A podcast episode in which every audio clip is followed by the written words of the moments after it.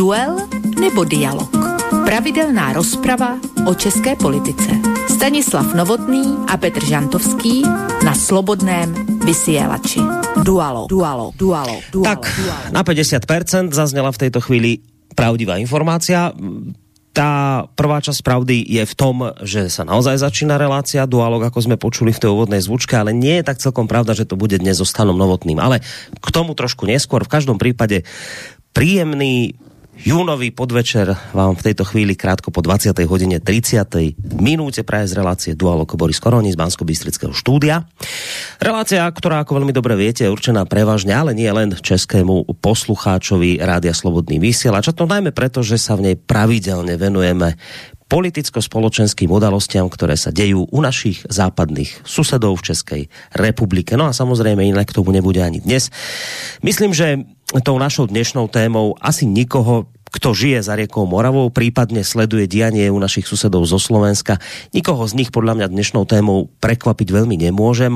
Dokonca aj mám také nutkanie trošku sa poďakovať priamo českému premiérovi Petrovi Fialovi, že sa vlastne postaral tým, čo včera vykonal že sa vlastne postaralo to, že sa mi dnes tu traja budeme mať, a verím, že budeme len traja, verím, že sa k tomu pripojíte aj vyvážení poslucháči, ale že sa skrátka budeme mať o čom dnes večer v tejto dvojhodinovke slova hudby zhovárať, pretože bol to práve Petr Fiala, premiér České republiky, kto sa včera postavil pred národ, aby mu cez televízny mimoriadný príhovor oznámil, že to teda s ním nevyzerá najlepšie. Teda nie s ním ako s premiérom, ale s tým národom, že to nevyzerá najlepšie. Vraj to bude teraz dosť blbé, najmä teda po ekonomickej a hospodárskej stránke. No ale čo vám budem hovoriť ja, na čo? Veď nakoniec sami si poďme vypočuť, čo okrem iného zaznelo v tom jeho včerajšom prejave k národu. Vážení spoluobčané, je tomu půl roku, kdy jsem před vás poprvé předstoupil jako předseda vlády České republiky. Ve svém novoročním projevu jsem varoval před tím, že nás čeká velice složitý rok.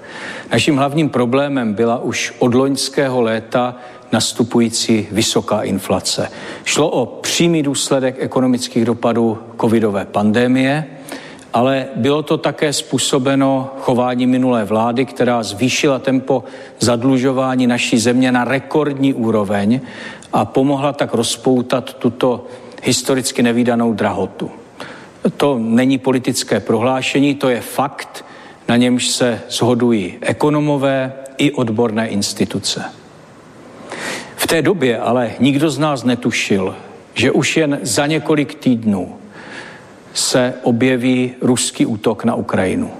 Do Evropy se tak po desítkách let opět vrátila válka.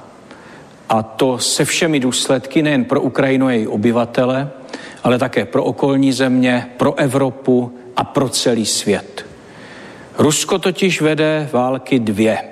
Ta první je vojenská a týká se nyní území Ukrajiny. Tou druhou je morálně ekonomická válka, a jejím cílem jsou země západního světa, a tedy i Česká republika. Rusko se netají tím, že chce oslabit demokratické země, způsobit jim ekonomické obtíže, podnítit sociální problémy, narušit důvěru lidí ve stát a způsobit celkovou politickou nestabilitu. Jinými slovy, Rusko nás chce učinit slabými a tedy vydíratelnými. V této druhé válce má Putinovo Rusko dvě mocné zbraně. Dnes už je zřejmé, že se snaží systematicky narušit světový trh s potravinami a prostřednictvím nedostatku obilí v Africe a Ázii způsobit novou migrační vlnu.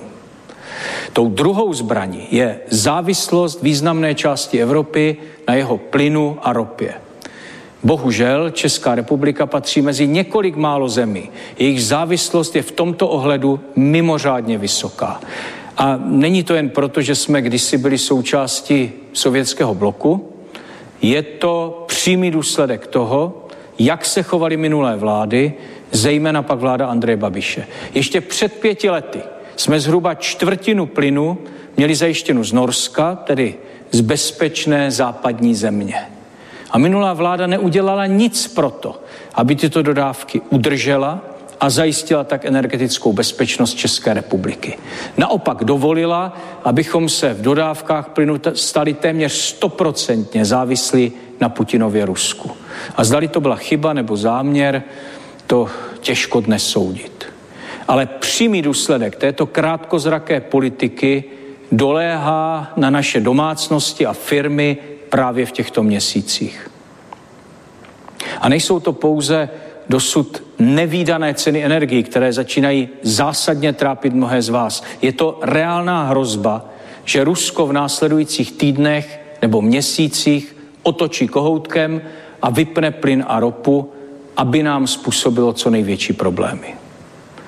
Česká republika a její vláda tak stojí před třemi zásadními úkoly, které nutně musíme splnit, aby se naše země dokázala rychle vypořádat s touto zásadní hrozbou energetické závislosti na Putinově Rusku. Musíme zabezpečit dostatek plynu na tuto zimu. Musíme se co nejdříve odstřihnout od Ruska a stát se energeticky suverénním státem.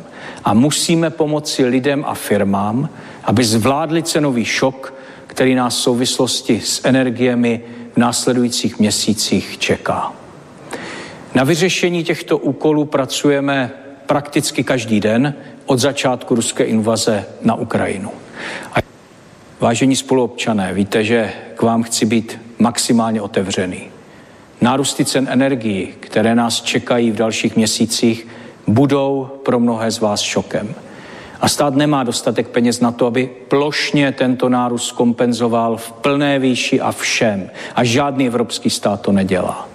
Ale všemi kroky, které jsem tady zmínil, říkáme zřetelně, nenecháme vás padnout. A nadále také platí nad rámec těch dnes schválených opatření, že je tu možnost získat individuální podporu formou příspěvku na bydlení pro každého, komu výdaje na jeho bydlení přesáhnou jednu třetinu jeho příjmu.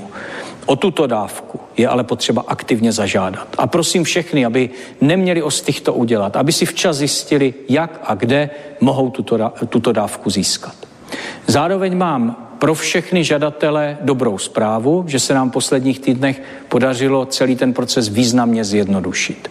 Snažíme se, aby stát fungoval lépe a přátelštěji, tak, jak jsme to slíbili ve svém programovém prohlášení. A i proto chystáme na podzim informační kampaň, která bude mít za cíl doručit všechny potřebné informace o vládní pomoci v případě drahých energií ke všem obyvatelům, kterých se může týkat.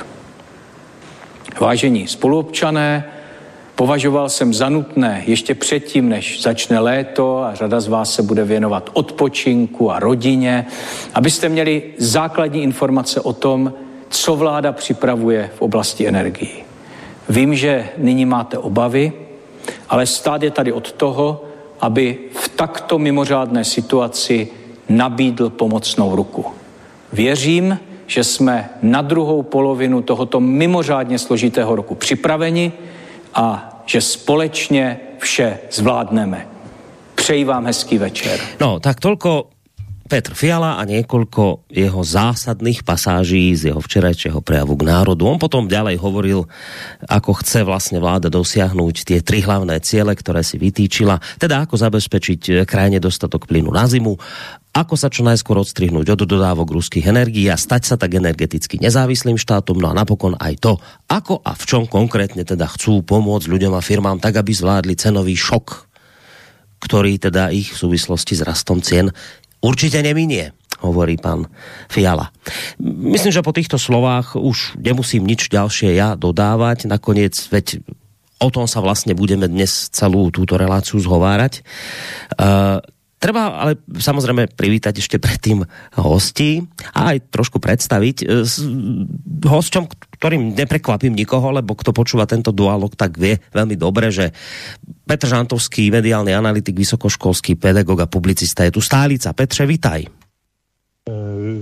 Vítej také, Boris, u, u tebe doma krásném a slobodném vysílači v rádiu, které už je jedním z posledních, které téhle zemi a možná i ve vaší, to neposoudím, nelže. A toho nelhat se, nebo nebát se a nelhat, to si myslím, že je tak zásadní věta, která nás bude teď hodně provázet a bude možná velmi zásadní i pro to, o čem mluvil Fiala, to znamená o všechny ty eh, existenční problémy, které nás čekají. Prostě se nesmíme bát, nesmíme lhát, eh, dokud, dokud to půjde. Já jsem moc rád, že to ještě jde na slobodném vysílači, jsem rád, že Dualog stále ještě vysílá, jsem rád, že je tady Boris Koroni a jsem rád, že je tady po nějakém čase i zase no, další můj eh, oblíbenec parťák a, a přízněnec názorový kterého jistě představíš lépe ty. No, či lépe to neviem, ale mohol si kľudne aj pokračovať, ale dobre, však už si mi slovo odovzdal, tak si ho už teda vezmem. Ja som naznačil už v úvode, že dnes tu bude trošku mierna zmena na poste druhého pravidelného hostia, aj keď teda musím hneď jedným dýchom povedať, že nič výnimočné a netradičné sa nedeje, pretože tí, ktorí túto reláciu počúvate častejšie, tak viete, že tento pán už tu nie je dnes poprvýkrát, viackrát sme ho tu mali, dokonca aj pravidelnejšie tu vystupoval, aj keď dlhšiu dobu sme sa nepočuli. Som rád, pretože dnes teda takýmto spôsobom strieda eh, Stana Novotného, ktorý má dnes iné povinnosti, takže nemohol byť v relácii. Je tu s nami Jaroslav Štefec, bezpečnostný alebo vojenský analytik. Príjemný dobrý večer vám prajem. Dobrý večer vámi posluchačům a děkuji za pozvání. No, tak toto sú dvaja páni, ktorých tu budete teraz najbližšie dve hodinky počúvať, ale nebudeme počúvať len ich rozhovory, samozrejme zahráme si aj nejaké tie pesničky, ale skôr ako nám Petr uh, predstaví alebo približí prvú hudobnú prestávku, ktorú si robíme, teda toho, kto nám ju vyplní, tak ešte predtým samozrejme technické informácie v tom zmysle, že keďže ide o kontaktnú reláciu, smelo sa nás môžete pýtať, e, či už to budú otázky, alebo budete chcieť vyjadriť názor, akýkoľvek k téme, ktorú riešime, necháme to čiste na vás. Mail je v podstate od tejto chvíle k dispozícii studiozavínač slobodnyvysielac.sk Je možnosť aj reagovať cez našu internetovú stránku, keď si kliknete na zelené tlačidlo otázka do štúdia no a potom aj priamo zatelefonovať na číslo 048 381 0101. Býva dobrou tradíciou, že si teda vždy v úvode ešte skôr ako sa zahryzneme do témy večera, tak si vždycky po tomto úvodnom slove zahráme niečo, takže Petr přichází na scénu. Tak já jsem dneska, uh, myslím, že tak asi po třetí nebo po čtvrté za existenci tohoto pořadu vybral písně Vladimíra Merty. To je, myslím si, takový doajen klasik českého folku a písničkářství uh, v 70. 80. letech vytvořil strašnou spoustu velice nadčasových songů, písní. Eh, řekl bych, že jejich texty z větší části naplňují i docela vysoké nároky literární ehm, a myslím si, že jednu dobu, aspoň pro moji generaci, to znamená lidí narozených v 60. letech, znamenal eh, jaksi velkou legendu a velkou, velkou toho, toho člověka s tím, s tím světlometem na, na, na čele průvodu, který jde neví kam, ale ví odkud, což si myslím, že je strašně důležité. Vladimír Verta se mezi tím samozřejmě názorově mnohokrát překulil jako mnoho lidí po 89.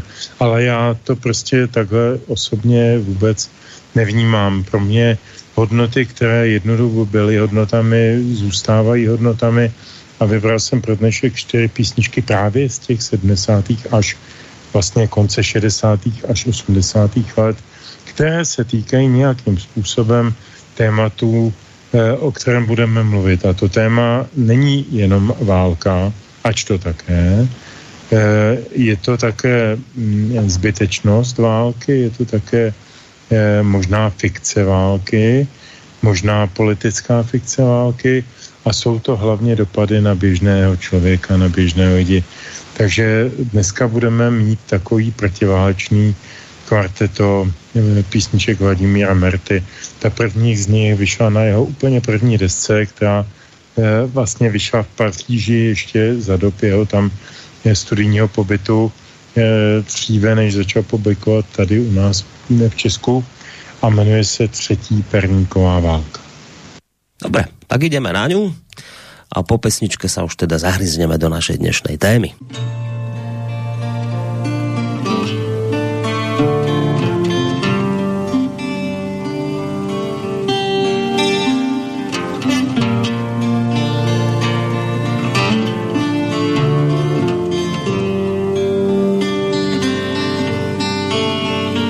Mraky tmavnou a ženy zavírají okna.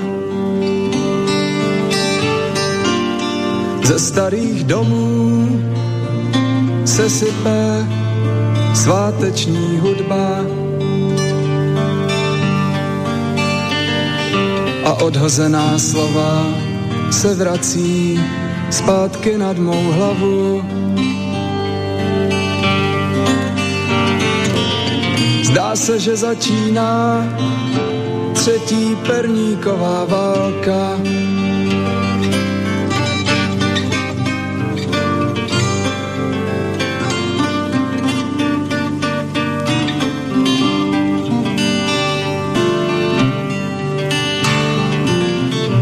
Po obloze táhnou hromady cizích věcí.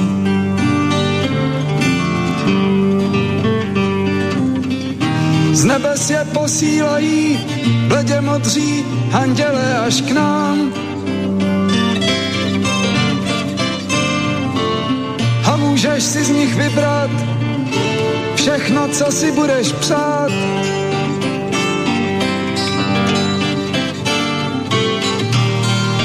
Místo toho něco zpátky dát.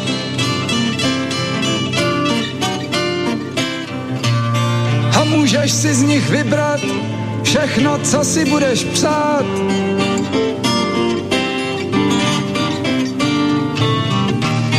A místo toho něco zpátky dát. Ulice jsou prázdné a kruté jako hroby dětských hraček. Zbytky noci odnesli na svých šatech poslední ranní chodci.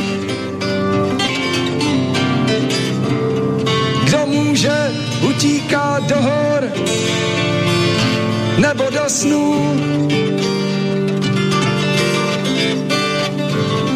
Nezvykle rychle hlavou stíná větve stromů.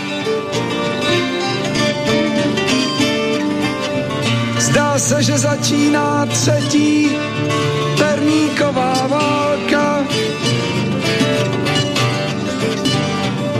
Po obloze letí hromady cizích věcí. Z nebes je poslali bledě modří anděle až k nám. Každý si z nich mohl vybrat všechno, co si mohl přát. A místo toho svůj život zpátky dát.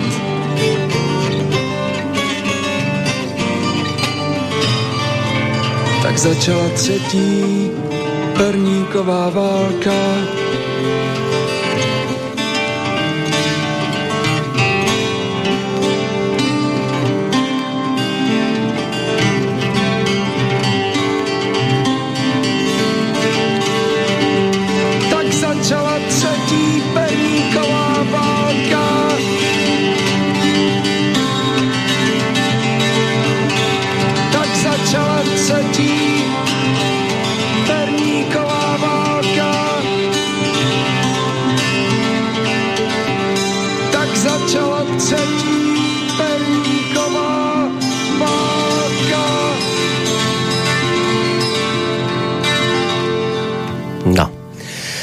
Piesň máme za sebou a idem splniť to, čo som slúbil. Ideme sa teda pustiť už v tejto chvíli s Jaroslavom Števcom a Petrom Žantovský do našej, e, Žantovským do našej dnešnej témy, ktorou je včerajší prejav českého premiéra Petra Fialu. Na úvod taká rozbehová otázka zahrievacia, len v rýchlosti, neviem, vy ste obaja ten prejav videli, prípadne ak áno, tak také nejaké, také nejaký základný pocit mi dajte, čo vám z toho liezlo, či to vám i cloumalo, alebo nie. E, Pán Štefec, videli ste ten prejav včera? No, jak sa nepočujeme, čo sa deje? Prečo sa nepočujeme? Uh, slyšíme se? A, už je, už je dobré, už se počujeme. A, no. Dobře. Uh, samozřejmě jsem ho viděl, ten projev, a uh, já jsem to udělal tak, že jsem ho nejprve viděl a poté jsem si teprve ho poslechl. Uh, ja, vy ste si dali najskôr len obraz? Že čo? Že, či ako? Ano, pustil jsem si nejprve jen obraz, protože mě fascinuje uh, projev, nonverbální projev našeho pana premiéra. Ten je velmi specifický a dost významně se liší od projevu běžných lidí, kteří říkají to, co si myslí a skutečně se vám snaží nějakým způsobem něco vysvětlit nebo podat, eh, ten on působí tak trochu jako robot. A když si vypnete zvuk k tomuto jeho projevu, tak uh, skutečně máte pocit takového uh, mechanického panáka, který je určitým způsobem přesně naprogramován, jak se má pohybovat. Mm-hmm. A logicky z toho vyplývá i to, že je jasně, jasným způsobem naprogramován i to, co má říkat a je to eh, možná velmi projev na někoho může působit kultivovaně, ale je velmi nepřirozený a je také velmi, eh, ne, působí na mě, působí velice neupřímně. Uh-huh. No a keď ste si to celé ozvučili, tak uh, sa to iba posilnilo, tieto pocity vo vás, či ešte sa to potom nejako zmiernilo, či ako to bolo? keď ste si to dali ten zo pocit se, se znásobil, ten pocit se znásobil, samozřejmě tím, co bylo řečeno, protože uh, to je přesně o tom, o čem mluvil na začátku Petr Žantovský. Ono stále platí nebát se a nelhat. A ono říká se nekrást, ale nelhat samozřejmě k tomu také patří. A ono dneska to není tak jednoduché, když vlastně celá ta mediální scéna je zaplavená jednostranným pohledem, máme cenzuru naprosto otevřenou, a fungují nám tady mechanismy, které, o kterých já jsem doufal, že už je nikdy neuvidím. Uh, nejen, v soukrom, nejen ve veřejném prostoru, ale ani v soukromí. Dneska vlastně už i lidé před sebou se bojí mluvit. Uh, dětem říkáme, uh, o tomhle se ve škole raději nezmiňují v průběhu občanské výchovy a podobně. Nevěřil jsem, že to znova zažiju. Hmm. A je to tady zase. A vlastně ten, eh, to, co tam předvedl pan premiér, byl, byla přímo apoteóza neupřímnosti a vyumělkovanosti, eh, která byla plně v souladu s tím, co říkal. Hmm.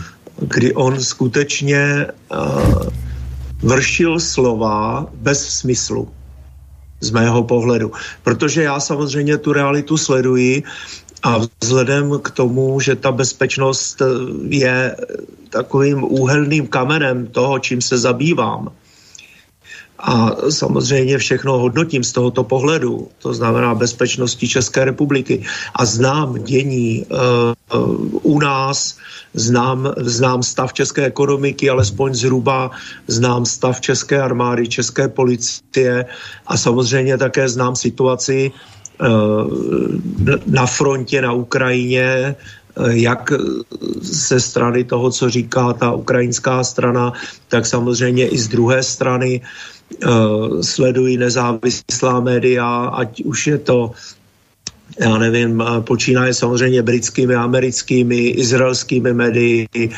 dobrým informačním kanálem v tomto je Al Jazeera, což je, někdo by mi to možná vytkl, že ji vůbec sleduji, ale skutečně ty informace, které, se, které mám, mi dávají jasný obraz obraz toho, že pan premiér hovořil o něčem zcela jiném, než je realita. Mm-hmm. Dobre. Takže asi takhle. Dobre, dobre. tak toto, toto bol ten váš dojem, najskôr iba e, napozeraný, potom aj ozvučený, tak ktorý to celé u, nejako utvrdil len. No, Petře, tak neviem, či teba sa pýtať na to, či si videl alebo nevidel to. Ja mám trošku pocit, že pri tebe je to až povinnosť tieto veci sledovať, takže predpokladám, že si si túto povinnosť splnil a prejav k národu, lebo aj ty si národ, si si teda vypočul. Tak daj z taký tvoj základný pocit z toho, čo si videl a počul. Tak, co jsem vypočul?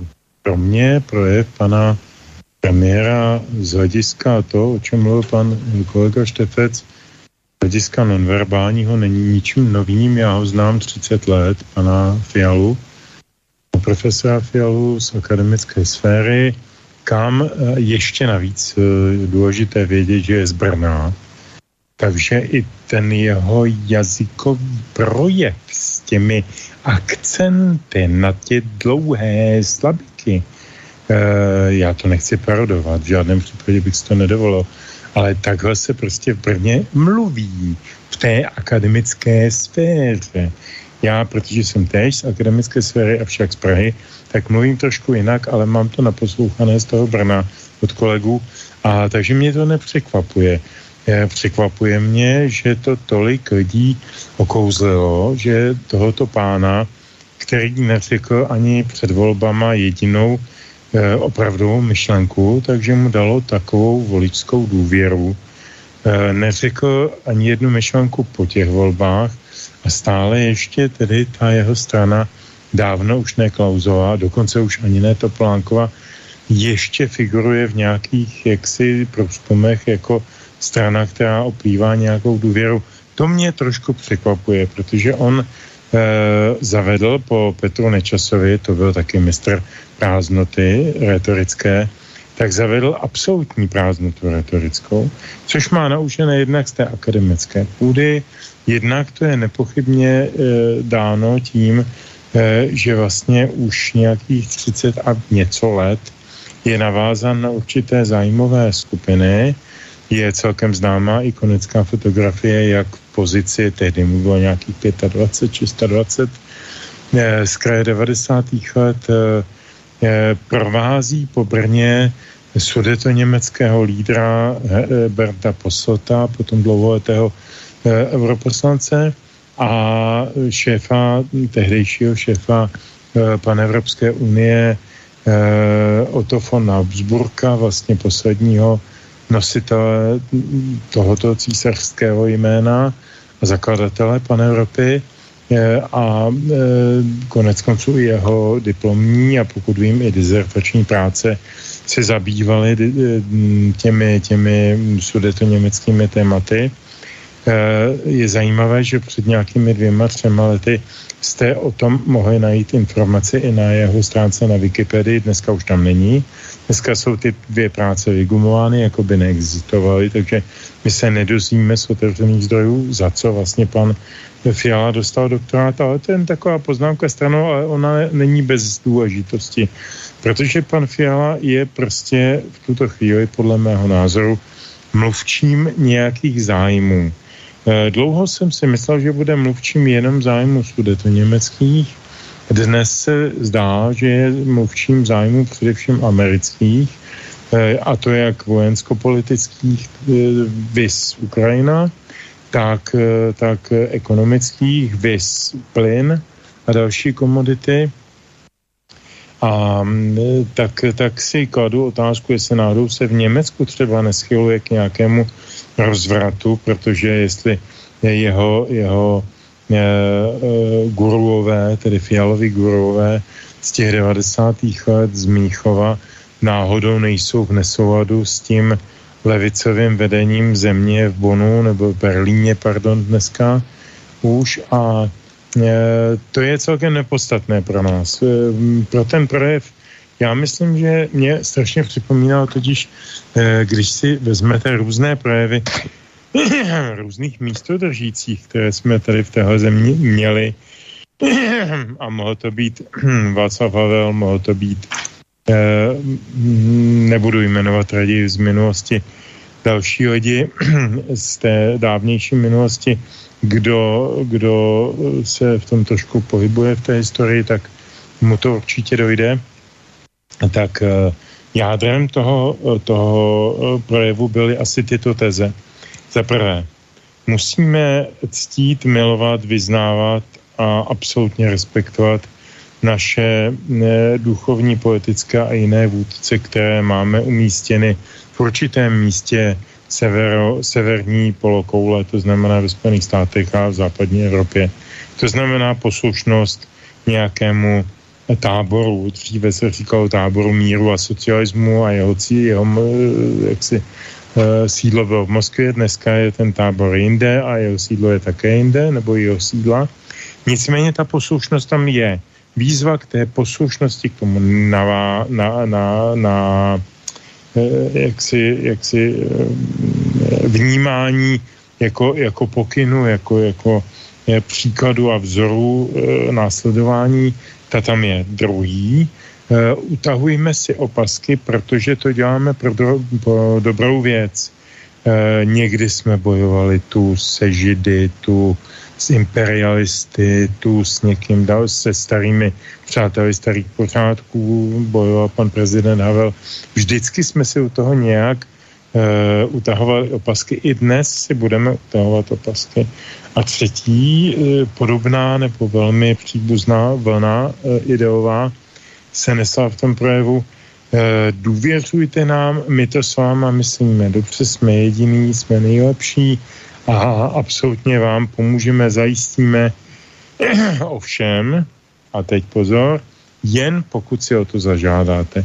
A musíte si zažádat včas a úředně, správně. My se budeme snažit, aby to pro vás bylo uživatelsky vstřícné, nicméně bude to žádost. Není to jako v jiných zemích. Podívejte se, máme fakt průšvih.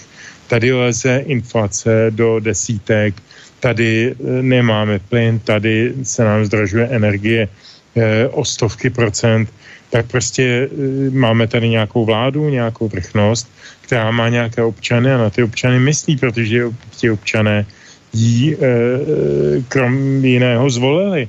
Ne, naše vláda se chová jako zbor pašů, kteří tedy milostivě eh, usypou z toho pašovského kyblíčku k tomu, kdo si ovšem administrativně správně požádá. To mě teda musím říct, že na tom projevu e, jako naštvalo nejvíc. Ta arogance, ta brněnská arogance, s níž tedy vyžadujeme tu správnost toho, toho požádání, protože jen ten, kdo požádá, bude možná vyhověn. Ehm, považuji to za nejstrašnější politický projev, který jsem za poslední Hla, 30 let slyšel. Hlavně se nestyčte žádat. Ne, nehambite se, kludně žádajte. Hmm, no. My vám, my vám napíšeme, proč a. vám nevyhovíme. Jasně, samozřejmě. Možná vám to napíšeme rychleji, než bychom to řekli ústy pana Fialy.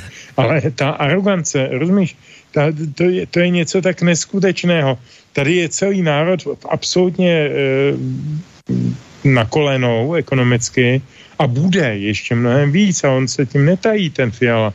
E, a, e, a jménem vlády řekne národu, No musíte trpět, protože my jsme to tak zařídili, abyste trpěli. Ani, no, trpíte, lebo Putin, však ale k tomu sa dostaneme. Len teraz no, tro, trošku vás preruším, že e, ja som zachytil teda v, v reakcie vašich politikov po tomto prejave a hlavne teda teraz budem hovoriť o tých opi- opozičných, ale k ním sa pripojili niekedy komentátori mediálni a tak, ktorí hovoria, že no, celé to také nejaké zvláštne ten jeho prejav, lebo že čo im tam nejak tak prekážalo, vadilo je, že oni majú ten pocit, že celý ten Fialov prejav mal v prvom rade za cieľ odviesť pozornosť občanov od aktuálnych problémov, ktoré súvisia s vládnou koalíciou, ktorá sa momentálne zmieta v kauze prepojenia niektorých je členov s ľuďmi zo zločineckého prostredia, s mafiou.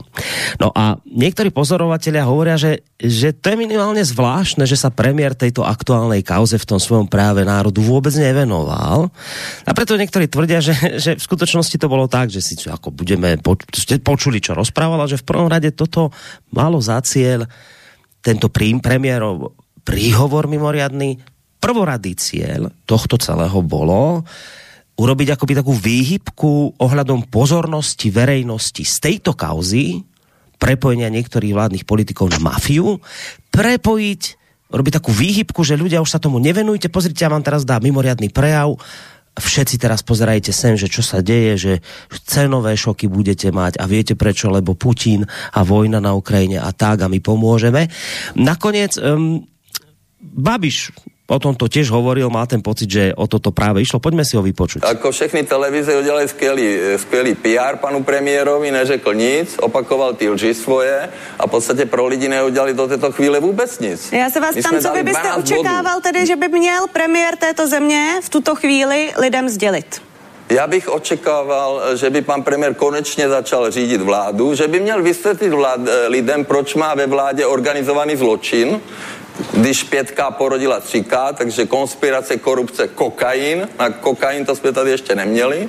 Pan premiér to nevysvětlil. Včera se všichni smáli, vysmívali se lidem, jak jsou světoví, jak se domluvili a jede se dál. Takže pan premiér by měl stan vyzvat, aby odešli z vlády. Piráti by taky měli asi říct, že nebudou ve vládě, ale oni mají ty korita. O to šlo. Pane předsedo, úplně z vlády myslíte? Úplně stan, že by odcházel z vlády, nebo že by se třeba Vít Rakušan Samozřejmě. přesunul na ministerstvo školství, eh, nebo jak by to mělo stan vypadat? je organizovaný zločin a nemá co ve vládě hledat. No, tak zase otázka na vás obidvoch, že tak ako vám to vychádza, že naozaj išlo o toto v prvom rade, odviesť pozornosť od tých domácich problémov, tej domácej kauzy, ktorú teraz máte v Českej republike? Alebo by ste sa s týmto hodnotením až tak celkom nestotožnili? Ako to vidíte vy? Pán Štefec, skúste zase vy začať. uh, já samozřejmě to vidím tak, že ten projev, eh, tak jak byl pompézně ohlášen, všichni čekali, co se stane, co pan, jak se pan premiér postaví k těm problémům, které vznikly kolem hnutí stán a je především jeho předsedy, který eh, dnes je vyhlašován téměř eh, za svatého, nikdo na něj nic nemá, nikdo na něj nic neví. Ale eh, situace, kdy předseda neví o tom, co se děje uvnitř strany, jak je strana financovaná, to je prakticky vyloučené. A zvlášť u takového rozvinutého hnutí, jako je stan, já předpokládám, nebo myslím si, že jedno, právě eh, jedno z těch hlavních, eh, jeden z těch hlavních cílů pana premiéra bylo skutečně jakési odvedení pozornosti eh, trochu jinám, naznačením, jak budeme všem pomáhat, o tom ovšem už mluvil Petr Žantovský, to tady nebudu dál rozvádět, myslím si o tom ostatně to tež. A primárně bylo nastavení určitého informačního paradigmatu pro média. To znamená, eh, pan premiér tady naznačil pro příštích několik měsíců to, jakým způsobem a k čemu se média mají vyjadřovat. Míním tím mainstreamová média v první řadě. A jasně jim naznačil, do čeho nemají strkat čumák. Takže z mého pohledu je to v první řadě a primárně nasměrování mediální pozornosti e, médií, která jsou eh, vládně naladěná. A je to nastavení samozřejmě také toho, co se, jak se má současná situace státu a vývoj, ke kterému směřujeme, mediálně prezentovat aby se předešlo eh, průšvihu předtím, než začnou podzimní volby. To je můj názor mm-hmm. na věc. Čiže, čiže odvádzanie pozornosti. Petře, ty to jako vidíš? Odvedení pozornosti a nasměřování médií. Mm. Jasné směrování médií. Mm. Petře? Já to vidím hodně po- podobně. Je své studenty na vysoké škole e, vyučuju manipulačním technikám nebo informacím o nich a jedna z takových hodně zavedených a tradičních eh, manipulačních technik se nazývá eh, červený sleď z amerického tedy ang- pojmu novinářského red herring. Všichni víme, že sleď herring je ryba, která není červená, čili když se řekne červený sleď, je to něco nápadného, něco, co odvádí pozornost od něčeho podstatného. Eh, to je tradiční manipulační technika, která byla použitá stokrát eh, za poslední leta v různých situacích. Eh, dokonce se tvrdí, že dokonce i kauza, kauza Moniky Levinské a Billa Clintona byla jaksi překrytá, to je metoda překrytí, překrytá záležitostmi na středním východě nebo na Blízkém východě. Konec konců jistou velmi sofistikovanou parodii na to natočili pánové ve filmu Vrtěti psem, kdo neviděl, to já myslím, že jsme ho všichni viděli, kdyby ho náhodou někdo neviděl, tak to je učebnice toho, jak se překrývá, jak se vymýšlejí, eh, vymýšlejí nesmysly a nesmyslné eh, lákavé agendy, které vlastně eh, upozaďují ty skutečné agendy. To jsme také zažili za posledních 30 let mnohokrát. Myslím si, že tohle je jeden z typických příkladů. Tak my teď odvedeme pozornost k tomu, že za A tedy je tady zlý Putin, díky němu máme drahý plyn. E, a milý národe, neprosím tě, nezjišťuj si fakta. To, že my jsme dali, e, my jsme dali za, za plyn Němcům několikanásobně víc, protože a za ruský plyn, protože jsme byli tak pitomí, že jsme nebyli schopni jako Orbán udělat s Putinem napřímo smlouvu, takže vlastně ochránit naše občany ne, ne, nezjišťuj si, milý národe, prosím, proč jsme vstoupili na Lipskou burzu s elektrickou energií, ačkoliv jsme do té doby byli energeticky soběstační, eh, tak dlouhodobě. Hlavně o tom národe nepřemýšlejí, protože teď je tady hlavní přemýšlet o Putinovi a Zelenském eh, a rozhodně ne o nějakém Rakušanovi. Ten je naprosto ani národností, ani jménem, ty jsou naprosto nepodstatní hlavně několikrát zaznělo i z úst pana premiéra, že nevidí nejmenší, nemyslím v tomto projevu, v jiných výstupech, nevidí nejmenší důvod k tomu, aby se rekonstruovala vláda. To znamená, přečíslovávala koalice. Oni si jsou samozřejmě vědomí toho, že budou muset podlehnout dokonce i vydírání pirátů, kteří za každou cenu chtějí mít na školství po Gazdíkovi e, svého člena, takže budou na čtyři poslance čtyři ministři Pirátů. A bude to jenom e, zpátka na těch 108 hlasů pro jakékoliv hlasování ve sněmovně. Oni si tam můžou teď odhlasovat, že země je placatá, my tady začneme e, pěstovat e, baobaby třeba, nebo cokoliv, chovat bobry e, na velko, to je úplně jedno. Jako tato vládní koalice prapodivná, slepená, si odhlasuje absolutně cokoliv, ignoruje národ a to je to, o čem jsem prvé mluvil eh, v kontextu toho projevu, že takovou aroganci jsem snad opravdu zažil naposledy od Antonína hmm. Novotného, když říkal maso bude. Eh, je to asi na téhle úrovni. Hmm. No, uh v podstate, keď ste počúvali ten prejav, tak on sa naozaj začal tým, že v, v podstate jednoducho povedané za všetko zlé, čo sa teraz okolo nás deje a bude diať, pozor, bude diať, to ešte to bude ešte, teraz sa to ešte len začne ľudia, to bude taký šok, že sa z toho poskladáte, ale nikdy nezabúdajte pritom na tú vec, že o čo vám bude horšie, tak vždy si treba spomenúť, toto všetko sa deje kvôli Putinovi a jeho vojne na Ukrajine. V podstate sme sa dozvedeli, že Rusko chce zničiť naše európske demokratické hodnoty, že v podstate nám Moskva vyhlásila vojnu, zatiaľ teda nie tu naozajstnú, ale ekonomickú, hospodársku, že sa Rusko netají tým, že chce spôsobiť nám na západe ekonomické problémy, ktoré potom vyústia do sociálnych problémov, že chce oslabiť dôveru ľudí v demokraciu a tým pádom chce dosiahnuť politickú nestabilitu a tým pádom nás chce takto vlastne vydierať a zlikvidovať a zničiť. No, ja by som sa rád v tejto veci odpichol práve od týchto fialových úvodných slov o Rusku a využil prítomno, že tu máme Jaroslava Števca, bezpečnostného vojenského analytika. Totižto, ja som za, našiel, ja viem, že keď to meno poviem, tak Petr možno aj spadne zo stoličky a pán Štefec asi si buchne rukou po čele, neviem, ale keď poviem meno Saša Mitrofanov, tak si som povedal všetko.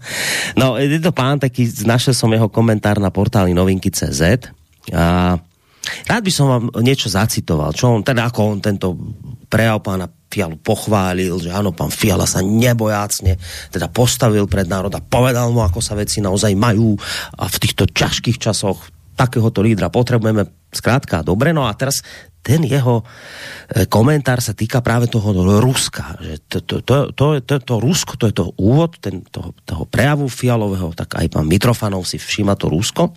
A teraz vám niečo zacitujem z toho jeho komentára. V těchto dnech se u, u Putina rozhodují zdajít do přímé konfrontace s NATO kvůli blokáde Kaliningradské oblasti, kterou uskutečnila Litva. Pokud by v Kremlu zahájili další fázi již běžící války, ve vzduchu by vyselo použití ruských taktických jaderných zbraní jako prostředku zastrašení NATO, aby se stáhlo z území, které Putin pokládá za součást historického Ruska a hodlá obsadit stůj co stůj. Výkonný ředitel Birol vyzval evropské země, aby se připravili na případnou zimu bez dodávek ruského plynu. Je to celé mimořádně vážné, aniž bychom zabředávali do debat o termínech, lze říci, že probíhá třetí světová válka. Ukrajinci ji pocitují v její nejkrvavější podobě. Jestliže prohrají, přenese se tato podoba dříve nebo později, ale spíše dříve než později na území střední Evropy. Zatím tedy Útočí Putin jinak. Pomáhá mu v tom česká pátá kolona, která se opírá o značnou část obyvatelstva a zneužívá právě každodenních potíží s rostoucími cenami, na které Kreml, co by na výkonný prostředek války, v našich končinách sází. Projev premiéra Fialy ze středečního večera byl odpovědí na tyto události. No, pán Štefec, vy jste vojenský analytik. Počuli sme tu od uh, pána Mitrofanova, v podstate aj od Fialu, ako nám tu Rusi vy, v podstate vyhlásili ekonomickú vojnu a tak ďalej, ale teraz to podstatné je, že uh, tuto Mitrofanov hovorí, že no, tam to, čo sa deje v tom Kaliningrade, že to je vážna vec, to my môžeme normálne akoby teraz byť tu, že vážny konflikt môže vypuknúť, hádam aj použitie jadrových zbraní. Mitrofanov ďalej hovorí, že my už v podstate v tretej svetovej vojne sme, len teda ju zatiaľ krvovo pociťujú iba Ukrajinci, ale že už teda tá vojna vypukla, už sme v nej aj my. A teraz pozor, to podstatné, čo vraví Mitrofanov, no a ak sa stane, že tí Rusi naozaj na Ukrajine vyhrajú, tak skôr alebo neskôr, ale skôr to bude skôr ako neskôr, sa tá klasická vojna krvavá prostě preleje aj do strednej Európy, teda aj do Slovenskej republiky a do České republiky. Tak, tak by ma zaujímal váš komentár ako človeka, ktorý sa o tieto veci zaujímate, že do akej miery je aspoň niečo z toho reálne, čo pán Mitrofanov, alebo teda Mitrofanov napísal a čo naznačil Fiala v tom svojom prejave. Pokiaľ ide o teda to, že by teraz pre Kaliningrad mohla vypuknúť tretia svetová vojna, jadrová vojna a potom aj tie veci, že do akej miery teda reálne, že naozaj, ak by tu, ja neviem, tí Rusi vyhrali na Ukrajine, takže vojna bude potom v České republike a na Slovensku prebiehať ďalej, že sa prostě Rusi nezastavia a tak, či sme už v tej tretej svetovej vojne naozaj. Tak ako to vidíte? No tak eh, kdo samozřejmě, kdo někdy fotografoval, tak ví, co znamená pojem negativ a pozitiv. Čili uh, pozit, negativ je vlastně naprosto obrácená realita, kde černé je bílé a bílé je černé. A zhruba takto já osobně hodnotím projev pana Mitrofanova, míním slovní projev pana Mitrofanova a jeho komentář Eh, toho dění, které tady skutečně, ke kterému dochází, ale samozřejmě je to čistě otázka osobního výkladu. Eh, já jsem si, samozřejmě je tam několik pravdivých faktů. Jsem si naprosto jednoznačně vědom, že Rusko je v případě kritické nouze připraveno použít jaderné zbraně. A to znamená taktické jaderné zbraně, podobně jako jich použili Spojené státy svého času v Japonsku, aby minimalizovali ztráty v případě, že by museli eh, vstoupit na, na území japonského císařství a dobývat ho vlastně eh, tu jednu část po druhé. To je pravda. Toho si je na to velmi dobře vědomo, především jeho evropská část a brání se zuby nechty přistoupit na americkou vizi z Evropy zničené jadernou válkou nebo válkou s použitím jaderných zbraní. Ona to není jenom americká vize, je to uh, vize britsko-americká, si takhle bych to řekl.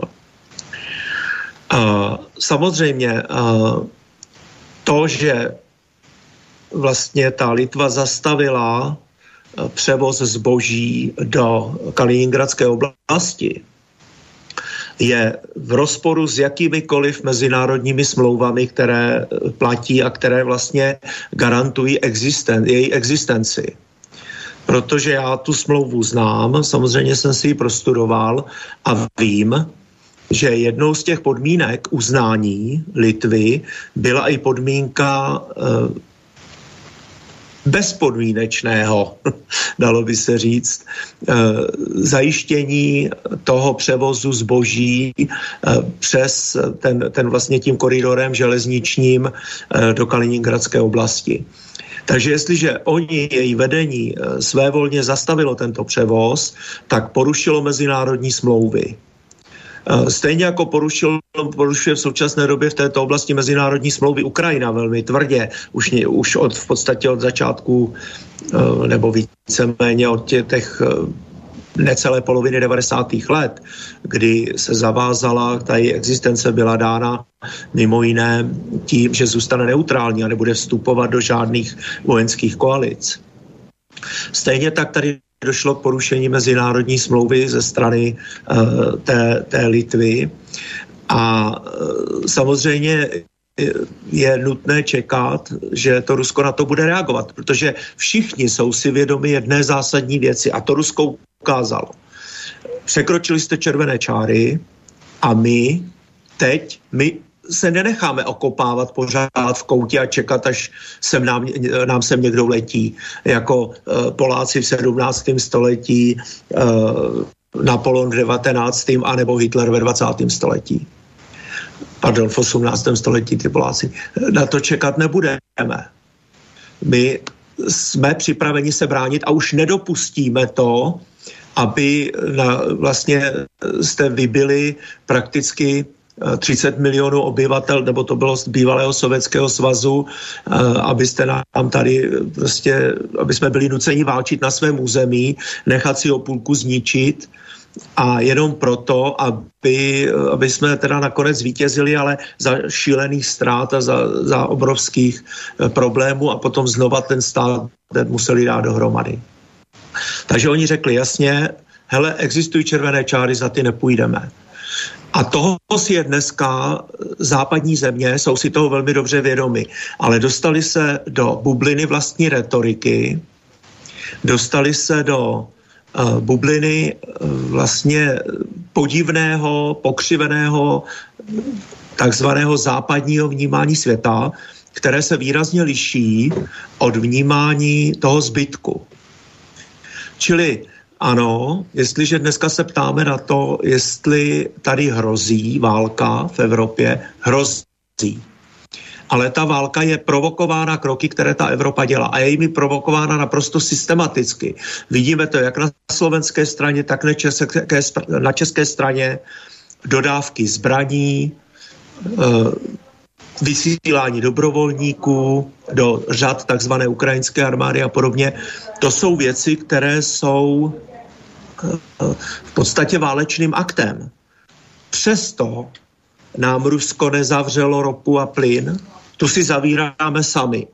Zavíráme si vlastními kroky, které děláme, zavíráme si je rétorikou. Eh, já bych chápal, že budeme snižovat množství plynu, které bereme z Ruska, ale musíme mít alternativu. Minimálně v jedné věci pan premiér lhal říkal, my máme naplněné zásobníky plynu. Počkajte, k tomu na... pôjdeme, k tomu, k tomu plynu sa dostaneme. Já jsem zatím chcel len tu, tu vojenskou oblast mať. a ještě tu druhou. Vojenská, ta vojenská oblast, ona s tím úzce souvisí, ano. No, a... Takže ano, eh, existuje riziko jaderné války v Evropě, zcela jednoznačně. Amerika se bude zuby nechty bránit tomu, aby se rozrostla ve výměnu strategických jaderných zbraní.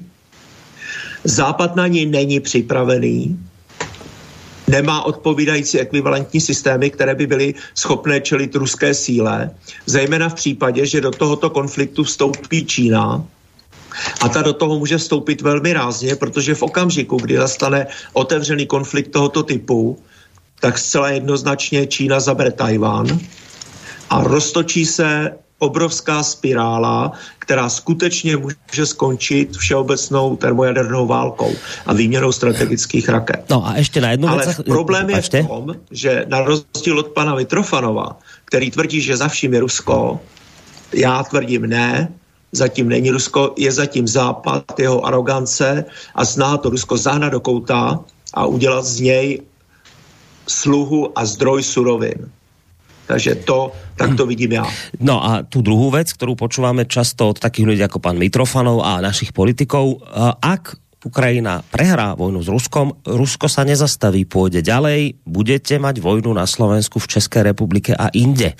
Preto musíme urobiť všetko preto, aby Ukrajina s Ruskom vyhrala túto vojnu, proti Rusku vyhrala, aby sa tá vojna nepriliela ku nám. Tak ešte komentár k tomuto. Uh, Rusko na Ukrajině zvítězilo. Ukrajina sama o sobě už v podstatě dneska neexistuje jako stát. A ona už neexistuje přibližně od roku 2010. Ale v reálu uh,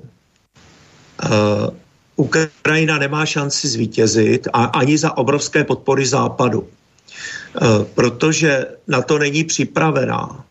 On na to není připravený ani ten západ bojovat s Ruskem. Já už jsem o tom mluvil. Uh, říct vlastně vítězství Ukrajiny je oxymoron, protože tady to ne, neexistuje, to je, to je vyloučené. Když si to vezmete, tak dneska ukrajinská armáda je v absolutním rozpadu.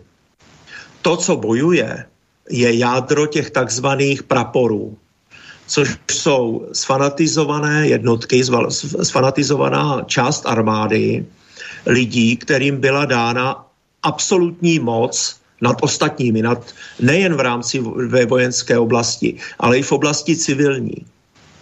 To, by, to jsou, byli a jsou lidé, kteří masakrovali a masakrují svoje spoluobčany naprosto bezostyšně a otevřeně to, co se dovídáme z Ukrajiny jinými, jinými kanály, než jenom těmi, které jsou oficiální, ukazují na to, že v okamžiku, kdy se zlomí tato moc, a Rusko si je toho velmi dobře vědomo, kdy se zlomí moc tě, te, těchto lidí, kdy se zlomí moc toho nacistického jádra, doslova do písmene nacistického jádra armády, tak vlastně schopnost Ukrajiny bojovat se zhroutí. Protože ona už ani dneska v podstatě neexistuje. Oni nemají jak doplňovat, z čeho doplňovat lidi. Eh, vezměte si, kolik lidí emigrovalo. To, že by, a navíc, to, že by se přelila tato válka jinam, je naprostý nesmysl, protože za prvé Rusko nemobilizuje armádu. To znamená, ono nemá de facto ani čím pokračovat v těch bojových operacích. Ono je schopno v podstatě ovládnout území prakticky celé Ukrajiny. To je realita. Ale nemá důvod to udělat. Vedlo by to k obrovským masakrům. Všimněte si jedné věci. Rusko nikdy nepoužilo uh, vlastně likvidační strategii, kterou používali Spojené státy například v Jugoslávii, bývalé Jugoslávii, kdy zničilo zdroje elektřiny, zdroje pitné vody, eh, kdy teda používala NATO. Eh, zdroje elektřiny, zdroje pitné vody, eh, systémy pro předávání informací, to znamená televizi, rozhlas. Dneska by to vlastně znamenalo zničení sítí pro mobilní telefony a podobně. Nic takového Rusko neudělalo, neničí Ukrajině infrastrukturu. A snaží se vytvořit podmínky pro to, aby odešla současná vláda Zelenského a aby se k moci dostali lidé, kteří by byli ochotní a schopní skutečně jednat a garantovat určité podmínky. Oni jsou si dobře vědomi toho, že žádná vláda, která tam bude, pokud dojde k výměně za současné situace, oni budou ještě pokračovat v té válce. Ale pokud by se vyměnila ta vláda dneska, tak není garantováno, že skutečně dojde k mírovému uspořádání, tak jak si to představuje Rusko. A ono má svoje oprávněné zájmy a samozřejmě dá se čekat, že bude tvrdě prosazovat. Stejně jako je prosazují Spojené státy. Je navíc Rusko je prosazuje na svých hranicích, když to Spojené státy je prosazují na druhé, na druhé půlce světa. Takže se dá očekávat, že to Rusko si vytvoří skutečně, vytvořilo si červené čáry, za které nepůjde. Problém je v tom, že tím, že my jsme se úplně odřízli od diplomacie, to znamená od vyjednávání, zavřeli jsme komunikační kanály, tak my vlastně dneska ani nevíme, jaké to ty podmínky pořádně jsou. Hmm. No, dobre, čiže zhrniem to do jednej vety. Áno, dnes naozaj vojna veľká, tretia svetová hrozí, ale hrozí, ako ste povedali, nie pre kroky Ruska, ale pre to, čo robí Západ ako intenzívne Rusko v tejto veci provokuje, tak ako to teraz predvedla Litva, toto hovoríte a zároveň dodávate, nie, nie je pravda, že Rusi chcú vojnu preliať na Slovensko, do Čeha niečo podobné. Dobre. Uh, asi je teraz čas, Petře, zapojiť aj teba, ale nie do tejto témy vojenské, to som si špeciálne pre pána Števca nechával, ale skôr do také tej hudobnej, lebo pozerám na ten čas, že asi by bolo záhodno dať si ďalšiu pesničku a potom sa o, dostať po pesničke aj k ďalším častiam toho prejavu pána, pána Fialu. Čo povieš, môžeme takto? Určitě ano, protože nás čeká písnička Desertér, je to opět písnička s tématikou velice blízkou tomu, o čem je tady řeč, to znamená válka, vojenství, vraždění, zabíjení, e, ve směs zbytečný, nesmyslný, nepochopitelný. E, a tahle písnička je z 80. let a posloucha, budete-li poslouchat ty slova, tak budete možná překvapeni, jak strašně živá a nadčasová jsou.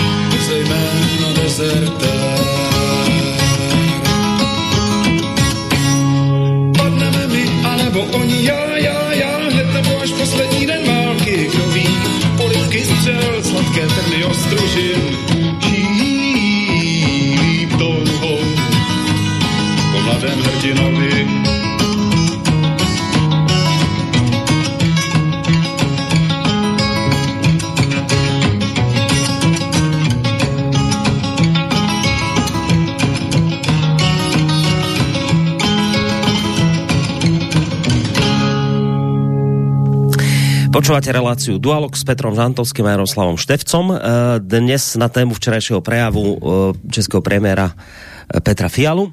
No a otázka, ktorú sa asi snažím teraz nejako nastoliť, alebo teda tú tému, ktorú chcem teraz otvoriť, tú druhú časť jeho prejavu, v podstate už na e, veľkú časť toho dal odpoveď pán Štefec v tom svojom e, predošlom e, komentáre, ktorý mi dal k tej otázke, ktorú som mu položil. No ale predsa len, tak poďme na to, že kto vlastne môže za tie ekonomické problémy? Lebo my sme od pána Fialu počuli, že, samozrejme no, Rusko a tak, ale ono to, zase sa dostane k tomu Mitrofanovi, ono to je naozaj zvláštne, to jeho konštatovanie, že že zatím tedy útočí Putin jinak, pomáhá mu v tom česká páta kolóna, která se opírá o značnou část obyvatelstva, zneužíva právě každodenních potíží s rostoucími cenami, na které Kreml co by na výkonný prostředek války v našich končinách sází. No, v tom si ale treba naozaj spraviť poriadok, že Váš Fiala, náš Heger a podobný hovoria jednohlasne, že to Rusko nám vyhlásilo ekonomickú vojnu a raduje sa teraz z toho, ako nám vlastne teraz rastie inflácia, ako nám rastú ceny všetkého možného. No a týmto nás vlastne teraz vydiera. V poriadku. Toto je teda ich názor, ale tlačí sa teda tá kacírska otázka na, naozaj na jazyk, že či náhodou to nie je celé naopak, že že či sme si nespôsobili tieto problémy vlastne my sami, teda naši politici, tým, že sme pro, tie protiruské sankcie prijímali. Kolega Vlk to trefne glosuje jednom zo svojich článkov, keď píše, že Rusko chce zničiť Západ, chce podlomiť jeho demokratický, politický a hospodársky systém, vyhlásilo nám vojnu. Zrejme tým, že na sebe samé vyhlásilo sankcie, ktorými podlamuje našu kvetúcu, náš kvetoucí hospodársky systém. No áno, presne takto to vychádza. Človek sa tomu nevie ubrániť, tomu pocitu. Ja si pamätám, že aj tu u nás v týchto reláciách mnohých zneli hlasy už dávno, že protiruské sankcie prostě nakoniec môžu dopadnúť nejak inak, iba tak, že vlastne to po, popri tom Rusku bude bolieť nás a dokonca mnohí hostia hovorili už v tej dobe, keď sa ešte len začínali sankcie príjmať, že počujete, prúser bude ten, že sa ukáže, že vo výsledku nás to bude bolieť ďaleko viac ako tých Rusov a že bude nakoniec tohto ťažiť niekto iný, niekto za oceánom. No ale napriek tomu naši lídry tie sankcie schválili. Nemci si napríklad, to je taký krásny príklad za všetky, že Nemci si dobrovoľne stopli uh, hotový plynovod Nord Stream 2, čo bol pre nich takže kľúčový e, kľúčová záležitosť pre prežitie ekonomiky hospodárstva, tak oni si to prostě dobrovoľne stopnú a teraz sú vyplašení, lebo vlastne nemajú dostatok plynu, nevedia, čo teraz majú robiť, lebo Rusi teraz tá jediné potrubie, cez ktoré teraz ide plyn do Nemecka, tak teraz je nutné vymeniť, či čo údržbu urobiť nejakej turbíny, sa to bude musieť odstaviť, teraz Nemci plačú, no nevedia, čo teraz robiť, proboha, že nebudeme mať plyn, to Rusi nás vydierajú. A Rusi im príde a povie im, počujete, však nie je problém, však máte hotový Nord Stream 2, však je to všetko po, tak to pustíte a ideme a budete mať plynu dosť. No ale nakoniec to vlastne Nemci nemôžu urobiť, lebo No, lebo sa rozhodli, že teda neviem, my sankcie proti ruské, my nebudeme s Ruskom teda potrestať Rusov. No dobre, v poriadku, len potom naozaj je na mieste otázka, že či si my tu takýmito fialami a podobnými prostě neklameme. A či si my tu náhodou v tomto prípade, že kto vlastne môže za túto ekonomickú katastrofu, ktorú tu už začíname pociťovať a ktorá je ešte zrejme šuvík zoproti tomu, čo príde, že či si my tu náhodou v tomto prípade trošku nezamieňame viníka. Petře, ako to vidíš ty? No, já to vidím docela jednoduše. My jsme součástí nějakého eh, politicko-vojenského eh, komplexu, který se jmenuje NATO, který se jmenuje v závorce Evropská unie, když myslím si, že dnes už to není zdaleka jedno a to též vzhledem k různým e, slovům, které slyšíme z Bruselu o potřebě vytvoření Evropské armády jako protiváhy proti NATO. To ostatně říkal už náš nebohý Bohuslav Sobotka, někdejší premiér, ten eh, byl velkým přítelem myšlenky Evropské armády. Eh, každopádně my jsme součástí nějakého bloku ekonomicko-vojensko-politického, takže naše slavná vláda dělá jenom to, co odezírá z rtů lídrů tohoto bloku, ať už sedí ve Washingtonu nebo v jiných zemích nebo městech a, a vlastně není vůbec své právna. To je to, o čem jsem mluvil prvé ve zmínce s, o Orbánovi. E, Orbán může leckomu být nesympatický z mnoha důvodů, každopádně Eh, udělal, a teď je úplně jedno, jestli z populistických nebo jiných důvodů, udělal něco, co je dobré pro Maď- občany Maďarské republiky, proto ho také znova zvolili jako k velké nelibosti eh, celého slavného euroatlantického západu. Eh, na to se naše stávající vláda nezmohla. Je pravda, že ani naše předchozí vláda se nezmohla na velký vzdory proti Evropské unii, to zase jako dneska silácké řeči Andreje Babiše poslouchám s neobyčejnou e, radostí, ale jako úplně čistě nominálně má pravdu. Tato vláda, která schazuje vlastně veškeré viny na kde koho kolem sebe, počínaje Putinem, konče Babišem, všimněme si, že už ne Zemanem. Zeman z retoriky vlády vypadl v okamžiku, kdy přistoupil na nějaký mně neznámý, ale velmi nesympatický díl, kdy vyměnil prostě zřejmě dva své spolupracovníky a jejich neohrozitelnost za jmenování Lipavského a celé vlády před Vánoci. E, to by stálo za samostatný pořad a za analýzu. Každopádně už to není ten hlavní terč, nebo jeden z těch největších terčů. Dneska ty terče jsou e, Putin, ano, a e, sekundárně stále ještě Babiš. Myslím si, že tato vláda, pokud vydrží ve funkci celé volební období, takže na konci toho volebního období půjde do voleb, musíme napravit Česko, aby to nebylo jako za Babiše. E, oni fakt jako nemají vůbec žádný argument k ničemu, takže prostě mají jen toho společného nepřítele. Ale zpátky k tomu. Eh, my v tuto chvíli nejsme samostatná země. Jestli si to někdo myslí, tak se myslím velmi mílí. My jsme vazalská země, my jsme poslušná země, my jsme v situaci, jako jsme byli za časů sovětských, to znamená, očekáváme, co přijde za úkolovník a s termíny a s odpovědnostmi a, a jmenovitými odpovědnostmi Eh, z nějakého silového centra, tehdy to byla Moskva, dneska je to teda, dejme tomu, zejména Washington. Eh, a, a, a to děláme. A to děláme, my si tam vozíme dobrovolně za české peníze z části mezinárodní nebo americké, ale z větší části naše peníze, různé takzvané stážisty, pana Farského, předtím pana Bělobrátka a spousty dalších českých politiků. Školíme v Aspen institutu, který je také tématem, který by zasloužil na, na jeden celý pořád. E, prošlo tam tudy strašná spousta českých politiků na různých úrovních a z různých stran a vyšli z toho, prostě prošli školením, politickým školením mužstva.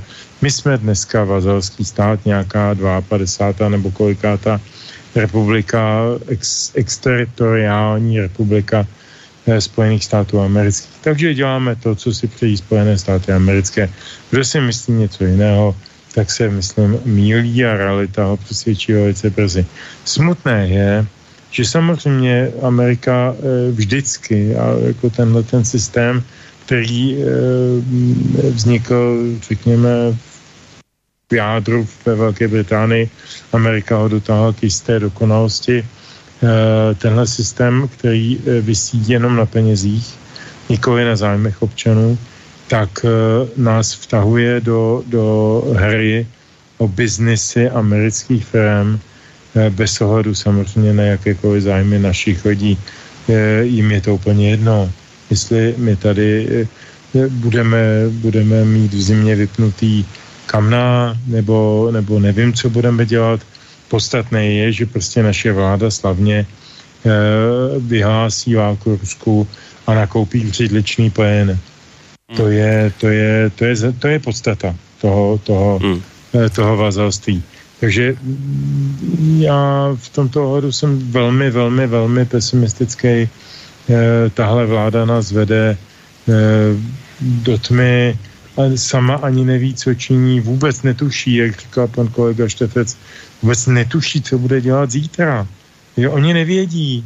No, oni počkaj, tak on ti, on ti to, oni nemají program. On ti to vysvetlí. Oni mají jenom poslušnost. A váš pán Fiala to ďalej vysvetlil, tie tri konkrétne veci, ktoré teraz chcú robiť, čak možno sa, dúfam, že sa k tomu ešte stihneme dostať. Oni majú plán, oni ho idú naplňať, čak si to počul v tom úvode.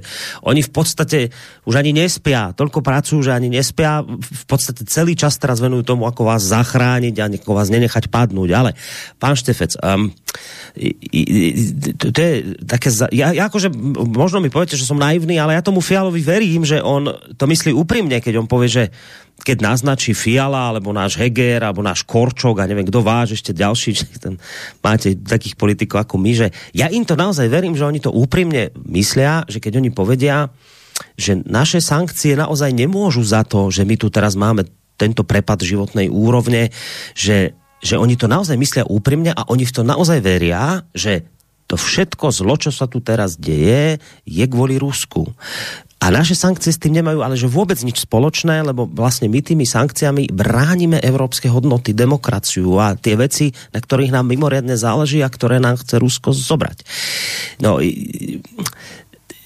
ja som nikdy neveril, že sa podarí napríklad stopnúť projekt Nord Stream 2 u Nemcov. Je, bolo jasné, že sa o to Amerika snaží dlhodobo, ale vždy som mal pocit, že aj v tých Nemcoch prevládne put seba záchovy, lebo to je tak mimoriadne dôležitý ekonomický, hospodársky projekt pre Nemecko, že oni si to jednoducho nedajú zobrať a nakoniec sme boli svedkami toho, že sa Nemci rozhodli dobrovoľne spáchať hospodársko-ekonomickú samovraždu. A či to bude Nemecko, či to bude Česká republika, či to bude Slovensko, my to teraz páchame všetci s tým, že ale naši politici hovoria, že ale to vy vidíte zle, keď vy si myslíte, že to vďaka našim opatreniam teraz máme problémy, že Nemci majú teraz problémy preto, lebo si nespustili Nord Stream 2, že my máme problémy preto, lebo sme, neviem, pozavádzali sankcie, ktoré nám všetko teraz zdražujú. Problém je prostě Rusko.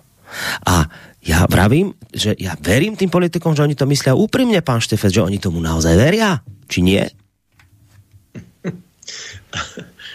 Já se bojím toho, že ano. no, vidíte, tak aj vy veríte, jste veriaci. bojím se toho, že e, někteří z těch lidí tomu věří skutečně, a věří tomu naprosto upřímně. Například paní Pekarová, ta, ta je o tom rozhodně přesvědčená. Stejně tak paní Langšádlová a předpokládám, že i naše paní ministrině obrany. Uh, ži, oni žijí celá dlouhá léta ve svých bublinách, které, kde se vzájemně o tom přesvědčují. A já se skutečně domnívám, že tomu opravdu věří. A e, docela bych řekl, že i celkem upřímně, protože člověk, který by e, nebyl přesvědčen o něčem takovém, e, o tom, že skutečně tím zlem je to Rusko, což už je v tomhle případě víra.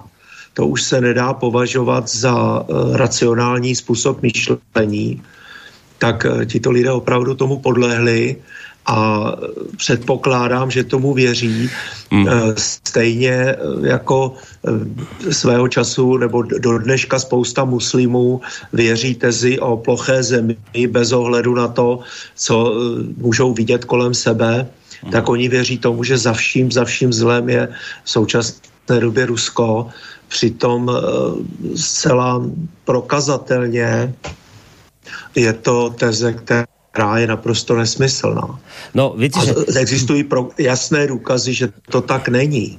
Ale dobře, Uh, problém je v tom, že jestli tihle lidé, kteří nám vládnou, tomu skutečně věří a budou dělat všechno pro, pro to, aby uh, prosadili něco, nějakou svoji vizi, tak to nebude fungovat, protože uh, a povede to k jediné věci, povede to k obrovskému rozdělení společnosti a ve svých důsledcích to může skončit až vyloženě občanskou válkou, protože uh, oni nedokáží přesvědčit určitou část populace o své pravdě z jednoho prostého důvodu. Ta realita se bude významně lišit od toho, co oni budou hlásat.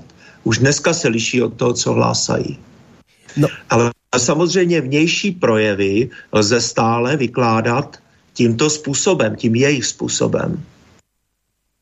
Ale v momentě, kdy jejich tvrzení o tom, jak se o nás starají a jak všechno bude bezvadné a jak my máme ty svoje evropské hodnoty a ty nás v zimě zahřejí a v létě ochladí, jakmile tohle to se ukáže jako lživé, tak v ten moment celý, celý tento systém se zhroutí. No, viete, otázka je, do akej miery sa podarí politikom typu pán Fiala presvedčiť značnú časť národa, že naozaj za všetko môže Putin a nie tie sankcie, ktoré my sme popríjmali a nie druh politiky, ktorú my robíme. Že do akej miery sa Fialovi napríklad podarí udržať ľudí v stave nejakej polokómy, kedy pán Fiala môže úplne normálne bez myhnutia oka povedať niekde vo svojom prejave, že Rusi nám teraz vyhlásili ekonomicko-hospodárskú vojnu, a, a teraz ale, keby človek nebol v polokome, tak sa musí opýtať, no počkajte, ale však kto komu vyhlásil, náhodou my sme nevyhlásili Rusku po napadnutí Ukrajiny, neboli sme to my, kto sme mu vyhlásili na západe ekonomickú vojnu, to odpojenie od, od SWIFTu, to siahnutie na devizové rezervy, bezprecedentný krok, ktorý nikto nikdy neurobil. A tie všetky ostatné opatrenia, to nebola z našej strany ekonomická a hospodárska vojna voči Rusku a teraz bez ohľadu na to, či s tým súhlasím alebo nesúhlasím, my si predsa musíme povedať pravdu, že áno, my sme sa rozhodli Rusko ekonomicky zničiť. Veď to, veď to aj to povedal, aj v Amerike to hovoria otvorene, áno, Rusko treba ekonomicky zraziť na kolena, aby si už nikdy viac nedovolilo robiť veci, ktoré urobilo na Ukrajine. Ale tak potom, keď človek nie je v polokóme, tak takémuto človeku nemôže pán Fiala povedať, že my sme doteraz nič nerobili a predstavte si, čo nám Rusi spravili, tak zautočili na nás vojensky, e, e, ekonomicky a hospodársky, tak predstavte si to, tak nič tomu Rusku nerobíme. A oni len tak z ničoho nič na nás zautočia ekonomicky. No tak predstavte si to ľudia. Viete, a teraz otázka je, do akej miery sa politikom podarí tých ľudí v takejto polokóme držať? Jestli můžu, uh, asi Jasné. dvěma větama. Uh, takhle. Eh, za prvé, ty sankce nezačaly 24. února letošního roku. Ty jsou mnohem staršího data eh, a mají vlastně stále stejný eh, důvod vymístit Rusko z mezinárodního trhu v určitých komoditách a omezit také exportní příležitosti pro země, jako je ta naše. Tomu příklad. Eh, my jsme vyhlásili sankce zemědělství, přestali jsme do Ruska dodávat jablka. Eh, no, co se stalo? Eh, Turecko a Spojené státy, které v té době žádné sankce tohoto typu nepřijali, obsadili přesně ten ruský trh, od kterého jsme odkráčeli my a Poláci. A takhle bychom to mohli segmentovat jako do dalších sektorů Eh, to je ale velmi eh, jaksi už letitý vývoj. To není opravdu událost 24. února 2022. To je poznámka číslo jedna. Poznámka číslo dvě.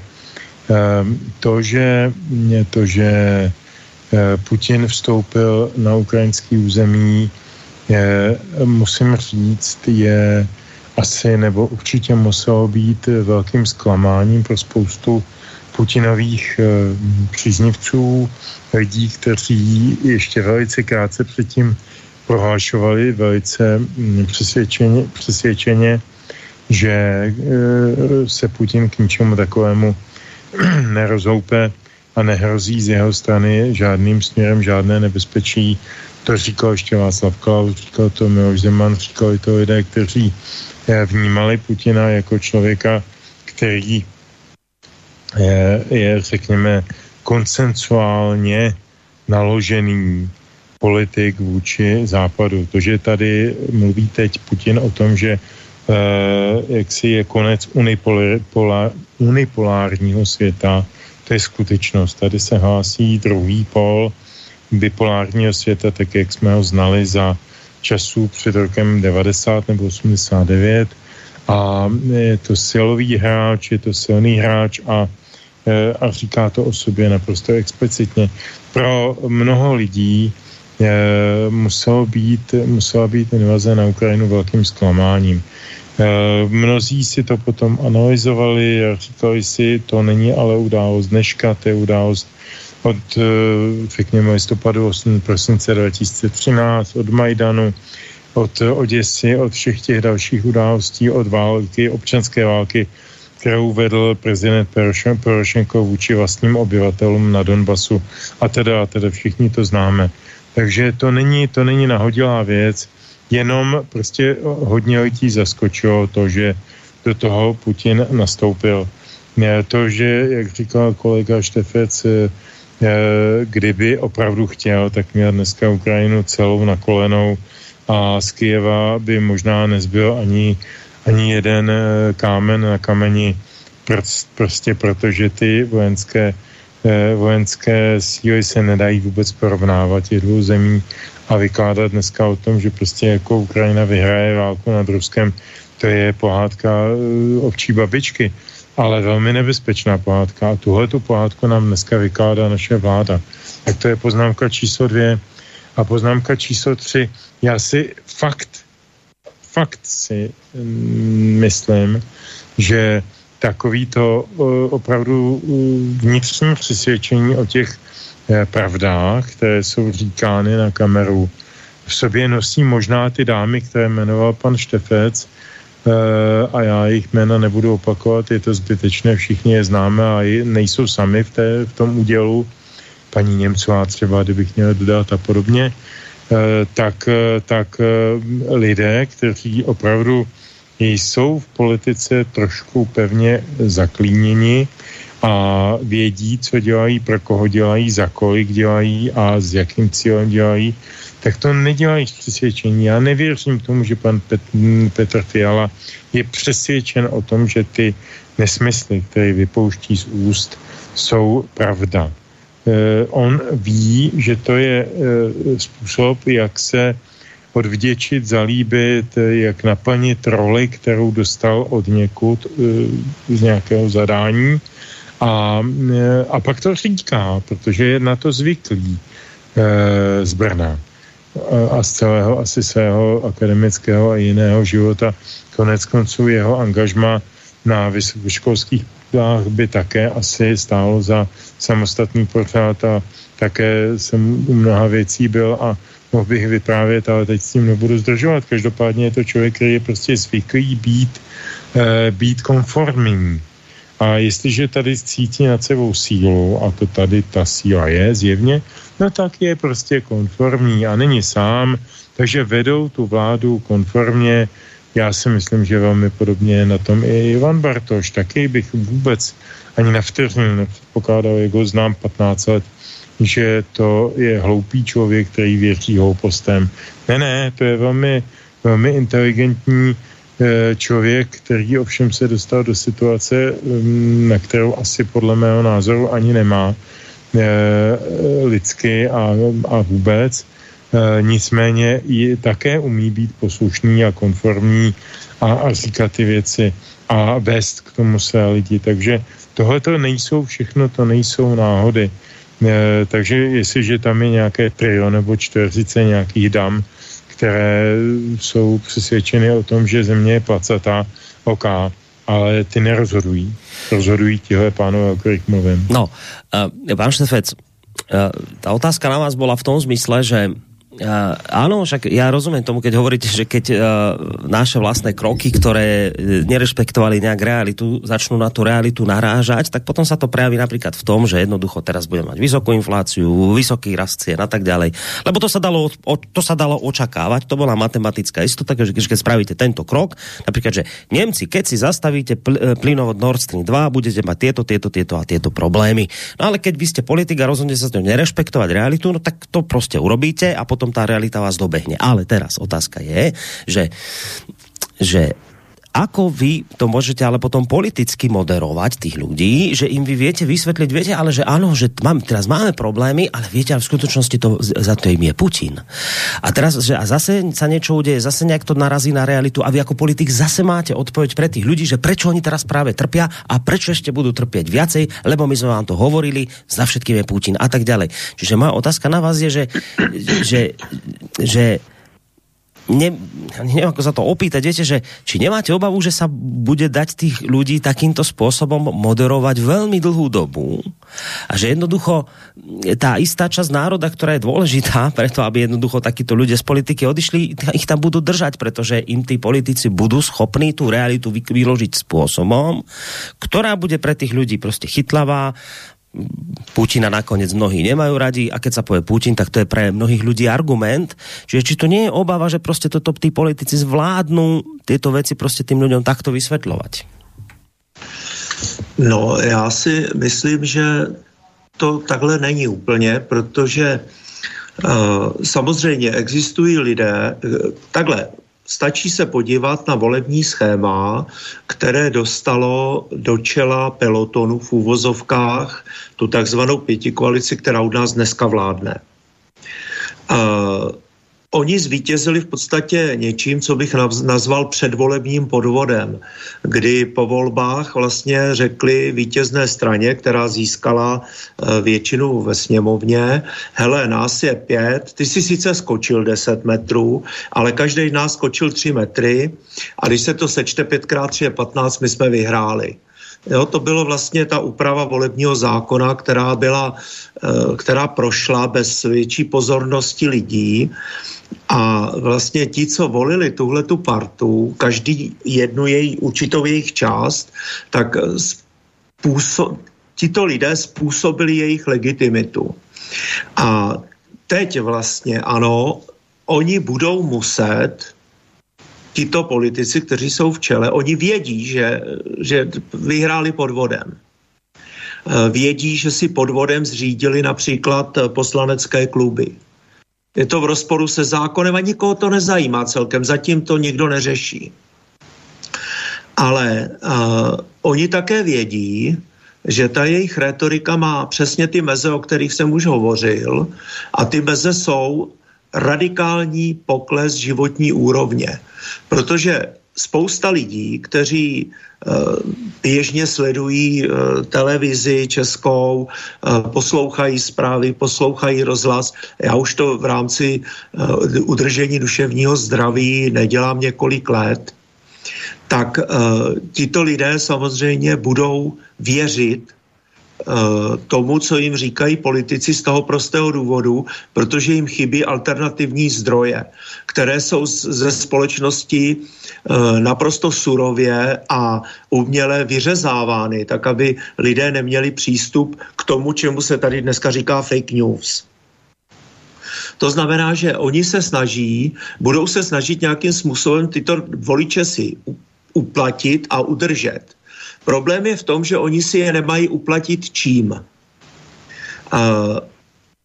Ods ODS a TOP 09 nikdy nebudou, nebo v naprosté většině případů, nebudou volit lidé na venkově, nebudou je volit uh, prostě lidi, kteří běžně pracují a kteří žijí takzvaně z ruky do huby.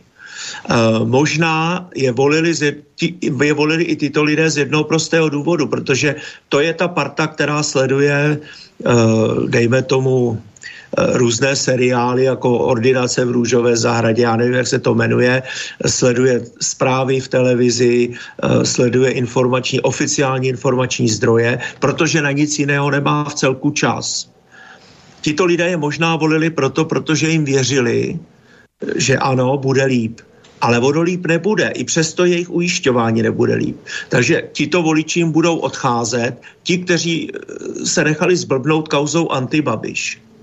Což je samo o sobě taky vysoce vykonstruovaná uh, kauza, která uh, svým způsobem držela pod krkem uh, Andreje Babiše, a, protože to byl člověk, který balancoval na hraně možného. On rozuměl tomu, že politika je umění možného.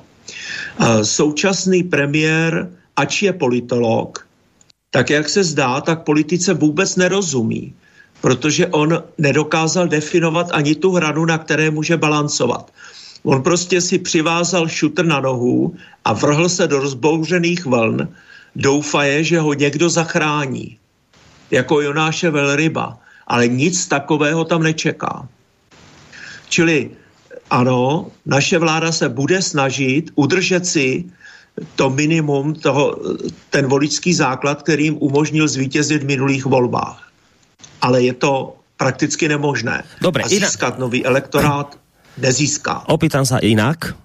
A samozrejme vždy sa dajú ľudia nejak manipulovať vhodne, politicky sú na to kadejaké finty, však Petr Žantovský by zrejme o tom vedel viac povedať, ale zkrátka sú veci na manipulovanie. Ale teraz je otázka, že Fiala to včera povedal, čaká vás cenový šok. Ľudia, budete šokovaní, čo sa teraz bude diať. Bude to hrôza. V podstate hovorí o hrôze, ktorá vás čaká.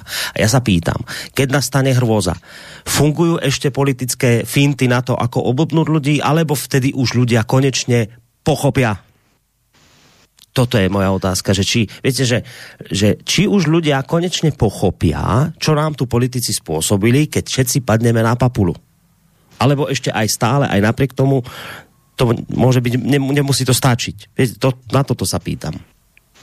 No tady je potřeba odlišit podle mě dvě věci. Existuje něco jako lidi, jako jednotlivci a lid. Lid je dav, který je relativně snadno ovlivnitelný. Jednotliví lidé dokáží pochopit spoustu věcí. Asi takhle. Oni samozřejmě Fiala a jeho parta si budou držet určité kroky, které můžou udělat, aby mohli lidem alespoň zdánlivě Eh, zdánlivě ulevit. Eh, budou si držet, dokud to půjde, podle mého názoru, těsně před volbami na podzim, eh, sníží DPH na paliva a na energie. Nezruší ho, ale sníží ho, protože budou potřebovat další polštář. Česká republika je neskutečně zadlužená dneska a ten dluh, který se veřejně přiznává, je jenom ta, ta, ten povrch, taková to, ta viditelná část a je to s ním jako s ledovcem. To, co nevidíme, je pod hladinou. Ať si to vezmete ve zdravotnictví, jak nás napadla pandemie. Vůbec jsme nebyli připravení. Bezpečnost. My, ne, my nemáme armádu a toho zbytku zbraní, které máme, které jsme měli, tak se zbavujeme, vyvážíme ho na Ukrajinu. Uh, policie jako taková, naš, naše spravodajské služby, nikdo jim nevěří. Naše spravodajské služby prakticky nezískávají informace, relevantní informace od svých partnerů v zahraničí. Čili uh, my nejsme schopni jako stát aktuálně, díky tomu, že parta lidí, kteří stojí v jeho čele, počínaje ministrem zahraničí, pře, samozřejmě premiér, minister zahraničí, ministr obrany, což jsou klíčoví lidé z hlediska bezpečnosti států, jsou naprosto irrelevantní uh, problémům, kteří před námi stojí a nejsou schopni je řešit. Hmm. A to je náš obrovský problém. A samozřejmě s tím souvisí, s tou bezpečností souvisí i ten plyn, to znamená energetická bezpečnost, potravinová bezpečnost. Eh, říká se, že Putin vytváří světový hladomor. Není to pravda, tam bylo jasně řečeno, za jakých podmínek například umožní vývoz ukrajinské pšenice. Na, eh, tady není problém vyvážet ukrajinskou pšenici přes Evropu. V čem je problém? Jo, ne, nevidím tam mm. žádný zásadní problém. Mm. No. Ale může za to Putin zase. Jenom tím, že blokuje jeden jediný přístav. A povedal, Takže, že, že... Eh, to jsou věci, které, to jsou skutečně to, čemu se říká keci v kleci. Hmm. Petře, jo? keď sa keď dôjde na ľudí finančný šok, o ktorom hovorí Fiala, keď sa, keď sa životná úroveň ľudí katastrofálne prepadne, a to Fiala naznačuje, že to nás čaká, aj keď teda on zároveň dodáva, nebojte, štát vás podrží, vy si zažiadajte, nehambite sa žiadať, tak ďalej, tak ďalej. Zobudí toto ľudí?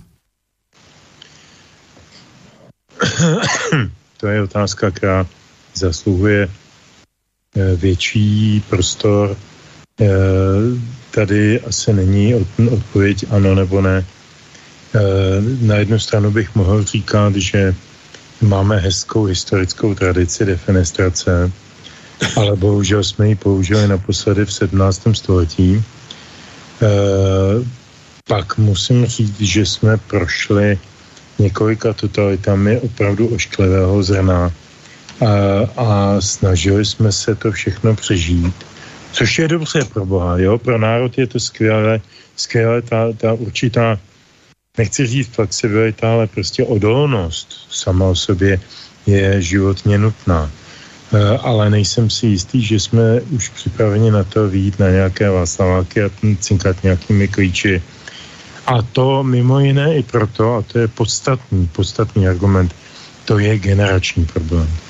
E, tahle ta skladra Azura, která nám tady teď dělá pány, eh, oslovila prvovoliče, vysokoškoláky, středoškoláky nebo končící maturanty, e, lidi, Eh, generace 20 plus, dejme tomu, kteří eh, prožili většinu svýho, nebo vlastně celý svůj život, pardon, za nových poměrů, tedy po roce 89, nemuseli řešit eh, v podstatě žádné z větší části, mnoho z nich ano, někteří ne, většina ne, asi nemuseli řešit existenční problémy, že by nebylo na jídlo, že by nebylo na otop, na, na, na, na ošacení a podobně. E, většina žila v takovém tom relativním dostatku dokonce až nadbytku, to znamená, že si na to zvykli a to je velice nebezpečné. Do toho přišly různé erasmy a cestování studijní a, a laciné a loukostové letenky. Já když jsem letěl poprvé v životě do Londýna v roce 2090, pardon, 1990, tak to stála zpáteční jízdenka letenka 12 tisíc. Když tam byla na jaře letos moje dcera, tak si našel čárter za pětistovku. To je neuvěřitelná věc, jo? neuvěřitelný posun, když si uvědomíme také, jako, jak se proměnily příjmové roviny a tak dále. Čili to je generace, ta generace Z, o které se teď mluví, která je bezstarostná. Neumí řešit problém nemusela nikdy v životě stát před dilematem. My jsme všichni stáli, co jsme zažili ten minulý režim, před určitým dilematem. Půjdu s ním, ano, budu dělat kariéru, zaplatím tím svým charakterem.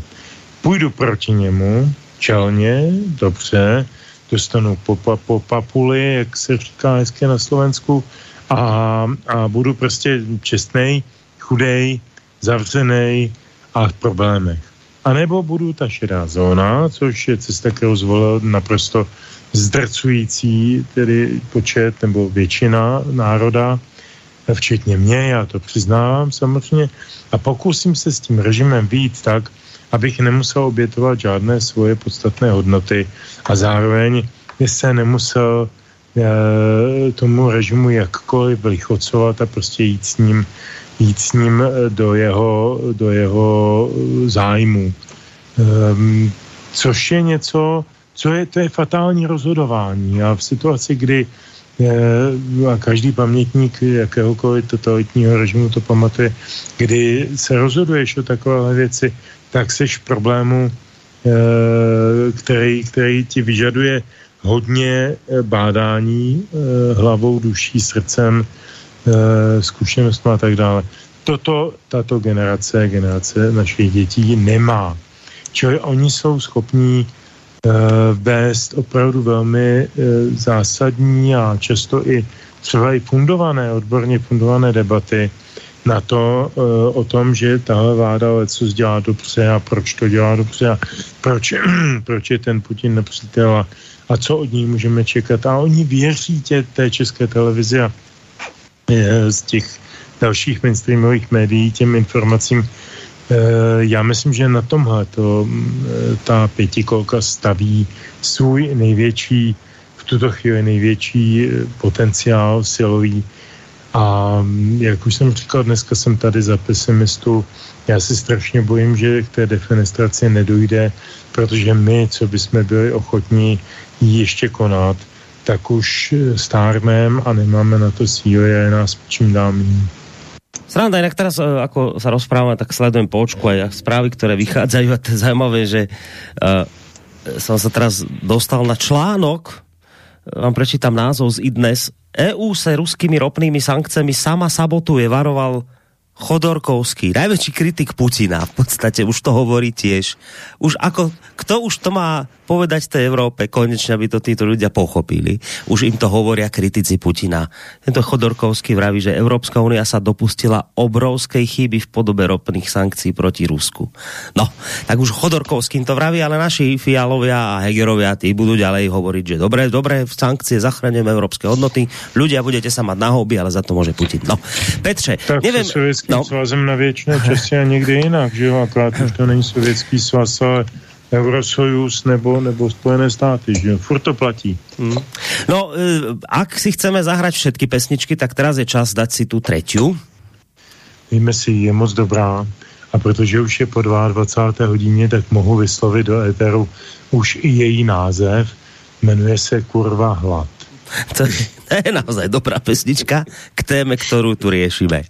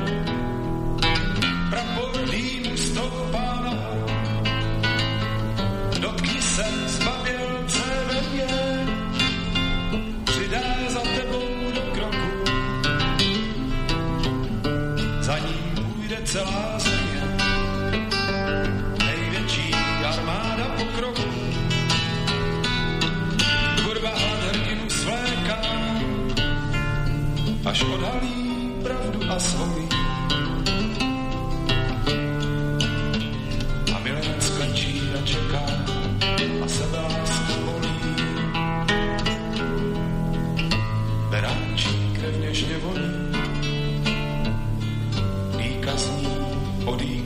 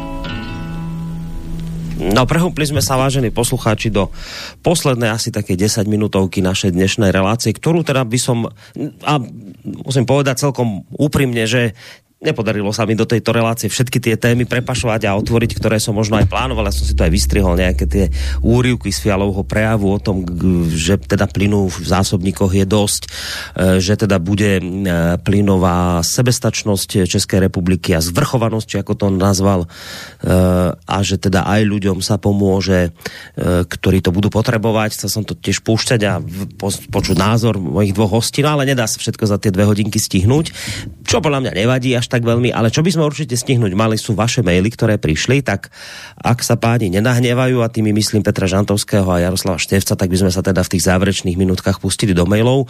Začnem hneď e, pánom Kaisenbauerom, zámerne čítam jeho priezvisko, lebo on píše, že speciálne zdraví pána Žantovského, s ním se známe osobně. Projev pana premiéra se dá obecně charakterizovat starým nemeckým pořekadlem viel gerät und nichts gesagt. Hodně mluvil a nic neřekl. No, takže to je očividne človek, ktorý Petra pozná, takže Peter asi jeho tiež. Takže asi Peťo vieš, kto je tento pán, ktorý napísal mail? Či? Ak ťa máme na linke. Ale podľa mňa ťa máme, len si musíš podľa mňa zapnúť mikrofon.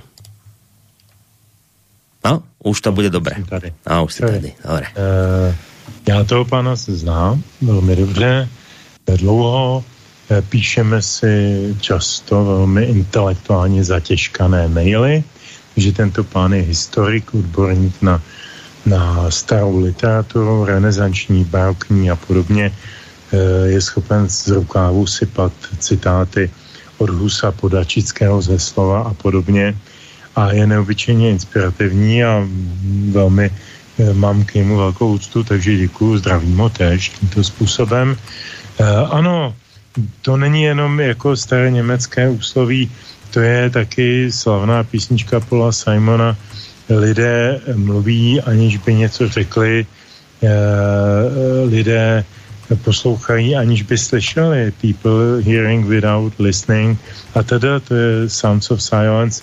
To je stále to tež, jak si, jak si umění mluvit eh, často a hodně a neříct si nic je naší politické scéně poměrně docela častá záležitost vynikal v tom úžasně Bo, Bohuš Sobotka. Ten toho namluvil, to bylo úžasný, to byly metráky slov, ale když se člověk potom zamyslel nad tím a zabádal, jestli něco se dozvěděl, tak ne, samozřejmě, nikdy, ani jednou. Takže v tomto ohledu máme tady jako mnoho předobrazů a pan Fiala v tomto ohledu eh, vlastně je důstojným pokračovatelem. Ale já si nemyslím úplně, pane Kiesenbauer, že neřekl vůbec nic. Já si myslím, že o sobě řekl to, co já už jsem tady párkrát připomenul, eh, komu slouží. Proč to dělá? Proč to dělá, jak to dělá? Co se od něj dá čekat? Já myslím, že byl vlastně docela explicitní, abych se ho zastal. Možná nevědomně, ale kdo umí poslouchat, tak slyší. Hmm. No, uh, nevím, či chce pan Štefec zreagovat na ten mail, či jdeme ďalej? Ak vás máme teda na linke. Halo, počujeme sa? Zas vás nepočujeme. Musíte tam s něčím pomykať, nějakým káblom. Aha, slyšíme se. Dobré, už je to dobré. Mm, Já jsem zapínal, vypl jsem předtím obyle mikrofon a je. teď jsem se vrátil. Dobré, tak je to dobré. Já myslím, že Petr Žantovský k tomu řekl všechno, dobré. že tam není potřeba, abych to nějak rozváděl nebo doplnil. Dobré, chvíli to tu vyzeralo, jako keď by som vyvolával duchov, či jste tu obaja. Dobré. Já jsem slyšel.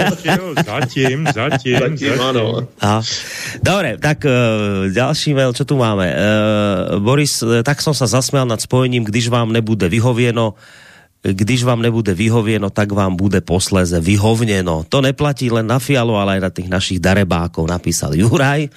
Ďakujeme za takýto názor. No a máme tu mailík od Jána, ktorý už asi je s, s otázkou. Dobrý večer, chcel by som sa spýtať vašich hostí na Petra Druláka, profesora medzinárodných vzťahov a bývalého veľvyslanca v Paríži, ktorý bol účastníkom jednej diskusie v s mimochodom veľmi podarenej, kde mu bol oponentom Ivan Mikloš. Témou bola Ukrajina, konkrétne téma, čo ak vyhrá Rusko.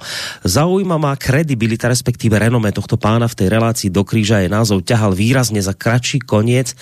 Ďakujem vopred e, za odpoveď a otázka ešte k téme, ktorú rozoberáte. Kto by mal v Česku ťahať v politike za opraty, aby dobre bolo? Nebol by ten Babiš predsa len ochop lepšou alternatívou ako súčasná vládna zostava? Tak toto sa vás oboch pýta Ján. Najskôr na toho Druláka a potom na to, kto by mal vládnuť v České republike, aby bolo, aby bylo líp. Jestli můžu, abych si vzal asi tu první část Petra Drováka, eh, pozoruju dlouhodobě, sleduju jeho vývoj, který je neobyčejně zajímavý. On je zaprvé profesorem eh, přes politické vědy a je to vzdělanec, je to svým způsobem velmi ctihodný člověk. Eh, za druhé, jeho paní je děkankou jedné z fakult Vysoké školy ekonomické. Je to fakt jako disponovaná akademicky disponovaná rodina, není to náhoda, není to žádný pseudoprofesor, jako mnozí různí jiní, jako Petr Martin Putná a podobně, tak to za prvé a za druhé eh, Petr Drolák byl, eh, krom toho, že byl eh, hodně dlouho na blízku sociálně demokratickým elitám, tak byl také velvyslancem ve Francii. Byl tam teď za nějakých, ne, nevím, jestli pro něj pochopitelných, asi ne, něj se dost bránil okolností stažen a nahrazen Michelem Fleischmanem, bývalým šéfem rádia Evropa 2, frekvence 1 eh, a který je tam dneska. Eh, myslím, že Petr Drovák to nese dodnes velmi úkorně. Celkem se mu nedivím, ale jako je, jak říkám, nechci tu situaci soudit, nevím, co bylo v pozadí. Každopádně jeho názory jsou velmi zajímavý, je dobré ho poslouchat, je dobré mu naslouchat, nejenom slyšet, ale také, také eh, pochopit, protože, protože je to člověk s otevřeným hladím a já, mm, vážím si ho tak. No tak potom ta druhá věc asi ostala na pána uh, Števca, že tak kto by mal, či máte taký nějaký tip, že kto by tu vašu republiku mal viesť, aby to bylo lepší, ako je to teraz? Víte, ono eh, říká se, že když je závod v plném proudu a je problém, tak Eh, přepřáhat koně není optimální. Eh, on, ať chcete nebo nechcete, ať se říká o panu Babišovi cokoliv, a já jsem s ním měl také několik eh, sporů, dokonce osobně, kdy jsme si vyříkali některé věci z očí do očí a kdy tam padlo dokonce, a to mi chcete povedat, že na tom ministerstvu všetci kradu, já jsem mu řekl ne, ne všichni, tak tady on, já už jsem o tom mluvil na začátku vlastně, že Andrej Babiš uh, pochopil, že skutečně ta politika je umění možného. A on v rámci toho, co mu bylo umožněno, dělal to, co uměl nejlepší pro Českou republiku. Petr Fiala ani netuší, co, mu je, co by mu bylo umožněno. A proto se o to ani nepokusí. On bude dělat přesně to, co mu bude řečeno, aby dělal. A bude to dělat navíc tak neumětelsky, protože neví, jak řídit stát. On to neumí a neumí to ani jeho ministři. A nejhorší na tom je, že oni vyměnili i celou garnituru lidí, kteří se to měli šanci na, za Babiše něco naučit. A za té minulé vlády, neříkám za Babiše, a kteří se něco naučili ve svých uh, oborech. Z mého pohledu jako člověka, který se zabývá bezpečností, je tady kritická výměna třech uh, klíčových lidí v čele vlastně těch té bojové operativy, jak bych řekl. To znamená Eh, náčelníka generálního štábu, policejního prezidenta a šéfa jedné z rozhodujících eh, složek eh, vlastně spravodajských služeb. To, to znamená toho, té služby zahraniční. A oni se snaží získat reálnou moc, samozřejmě, a, a předpokládají, že toho tím dosáhnou. Ale jak říkám, eh, tím, že vymění lidi a zamění lidmi, kteři, kteří se něco naučili a něco umějí a mají určité vize, a zamění lidmi, kteří ty vize nemají, nemají žádnou strategii připravenou, nedokáží, nemají uh, žádnou ideologii, jako byla předtím Antibabiš, tak dneska je za všechno může Putin. To není ideologie. To bylo takhle, to je čistá ideologie, ale není to idea nebo strategie, kterou lze něco řídit. Čili uh, ano, říkám, za současné situaci říkám, že jak, mám, jak jsem měl poměrně doznačné výhrady, myslím si, že Andrej Babiš je v současné době člověk, který je nejpovolanější řídit stát v době, do které jdeme, a to je doba krize. Protože on už jednu krizi zažil a jeho lidé a byli nuceni se s ní nějak vyrovnat. A to v prostředí České republiky, které v politickém a e, dalo by se říct politické korupční prostředí České republiky, které je samo o sobě e, poměrně dost e, hruzostrašné.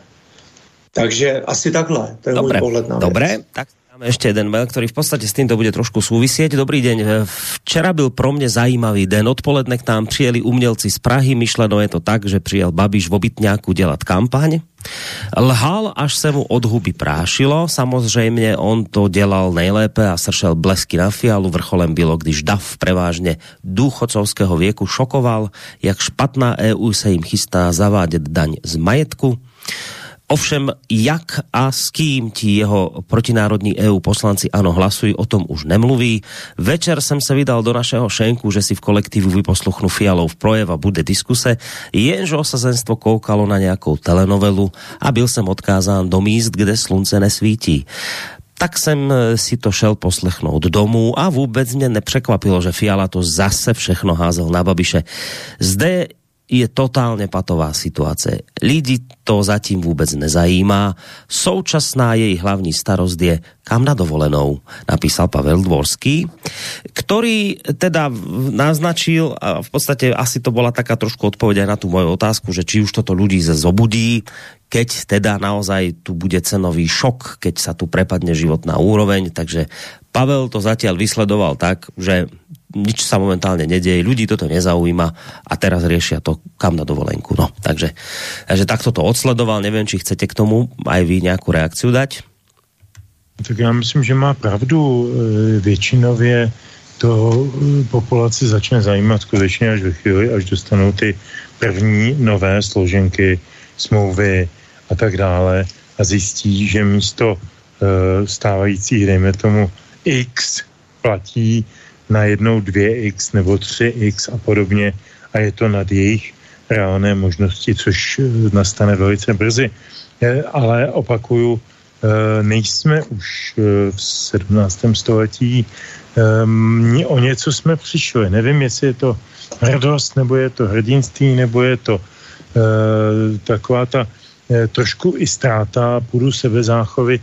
Prostě my do toho boje nejdem a asi, myslím si, bojím se, nepůjdem, tak, tak fakt nevím, neumím predikovat. No tak ty, ty si tu dnes za pesimistu, tak optimista je tým pádom určitě pán Štefec v tomto smere, či? Ako? No, já nevím, jestli moje obvyklé prohlášení nakonec takovýchto vystoupení po válce bude líp, je v tomto případě optimistické. no. Takže no.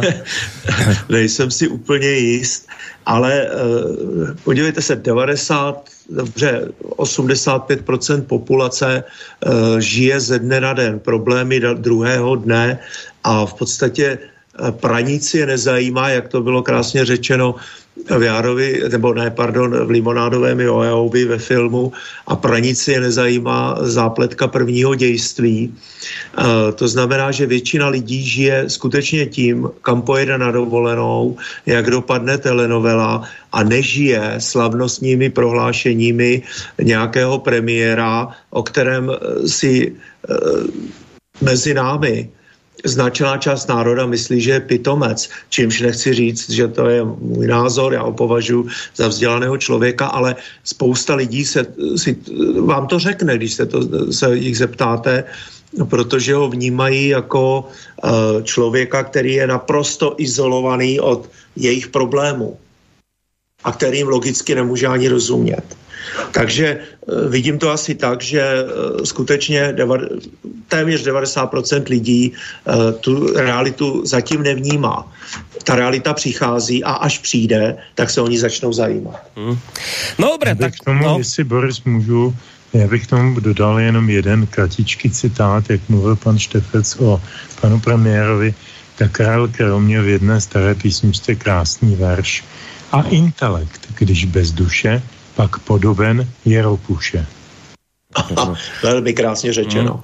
A hádám sa, môžeme aj takto poeticky rozlúčiť, lebo pozerám, že maily hádam som prečítal, ktoré boli, ak som na nejaký zabudoval preskočil, prepačte, nebol to v tom zlý zámer, alebo prípadne ešte do tejto chvíle neprišiel ten mail, niekedy sa to stáva, že príde neskôr po relácii. Takže maily vysporiadané, tým pádom, aj keďže je čas tejto relácie naplnený, tak tým pádom sa môžem bez nejakých výčitek svedomia s vami v tejto chvíli už rozlúčiť. Najskôr teda s pánom Števcom, lebo Peter ešte nám potom oznámí záverečnú pesničku. Takže Jaroslav Štefec, bezpečnostný vojenský analytik, tu dnes bol s nami na mesto Stana Novotného. Ja si myslím, že dobrá náhrada sa nám tu dnes objavila, takže ďakujem vám veľmi pekne za dnešok a podľa mňa do skorého počutia sa s vami môžem rozlúčiť. Majte sa pekne. Děkuji, eh, mějte se hezky i vy, samozřejmě i všichni posluchači a eh, přeji všem krásnou dovolenou.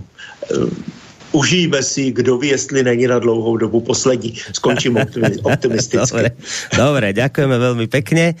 No a uh, Petr Žantovský, mediálny analytik, publicista, vysokoškolský pedagog, je tu ešte s nami. Nie len preto, aby sme sa s ním rozlučili, ale aj preto, aby nám teda tú záverečnú pesničku ohlásil. Takže Petře, poď.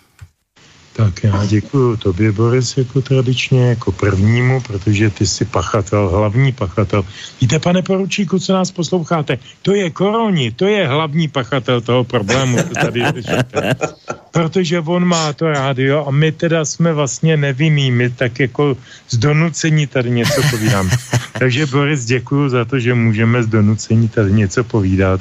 Děkuji samozřejmě panu inženýru Števcovi, kterýho mám ve velké úctě a dlouhodobě eh, spolu komunikujeme a děkuji hlavně všem posluchačkám, posluchačům, kteří si na nás udělali dnes čas, nebo si to poslechnou někde v repríze na archivu Slobodného vysíláča. A na závěr bych vám dal veselou, eh, optimistickou píseň.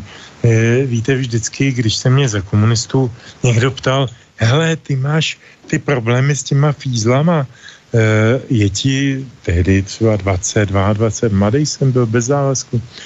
Ale proč nezdrneš, proč, proč nevemeš kramle někam pryč? A já jsem vždycky říkal, proč bych odcházel, ať jdou oni, já jsem tady doma. E, pak v roce asi 2015, když se začalo opravdu přituhovat a ošklivě, tak jsem poprvé e, začal trošku uvažovat o tom, že bych třeba ještě kus svého života prožil s nějakou jinou zkušeností. Začal jsem se učit španělsky a chtěl jsem se odstěhovat do Chile i s rodinou samozřejmě, eh, k čemuž eh, pak jsem to konzultoval se svým pravidelným dualogovým parťákem Standou Novotným a ten mi se svým nezlo, nezdolným optimismem říkal, nedělej to ty vole, jako tady se to teď začne měnit, to teď, teď teprve začne být dynamika, jo. Nedělej to, nedělej, jo. Ne, že by to byl jediný důvod, proč jsem to neudělal, ale neudělal jsem to. E, ani toho už dneska nelituji, je mi 60 a už bych to nezvládl fyzicky ani jinak, ale, ale je to, byl to jediný okamžik, kdy jsem Uh, uvažoval o tom, že bych odešel do země, ve které nic takového nebude muset být a přesně tak se jmenuje ta poslední písnička Vladimíra Merty. Země, ve které nic takového nebude muset být. Dobrou noc. A já už len teda poviem dobrú noc, takisto z bansko bystrického štúdia vám praje Boris Kononi.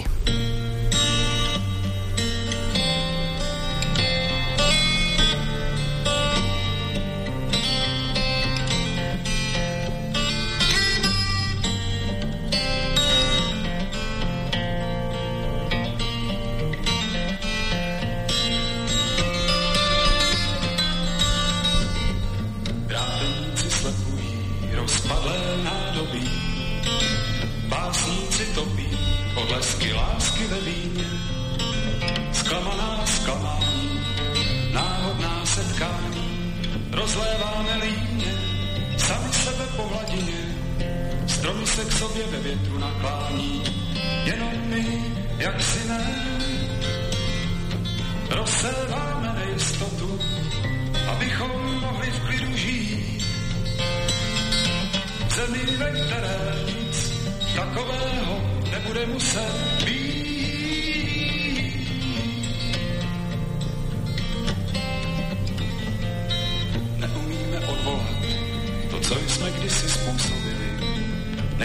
vůbec způsobili, abychom to pochopili. Květina zašlých let upadá, z pachuti ničeho vzniká nálada, vztahujeme k sobě ruce, abychom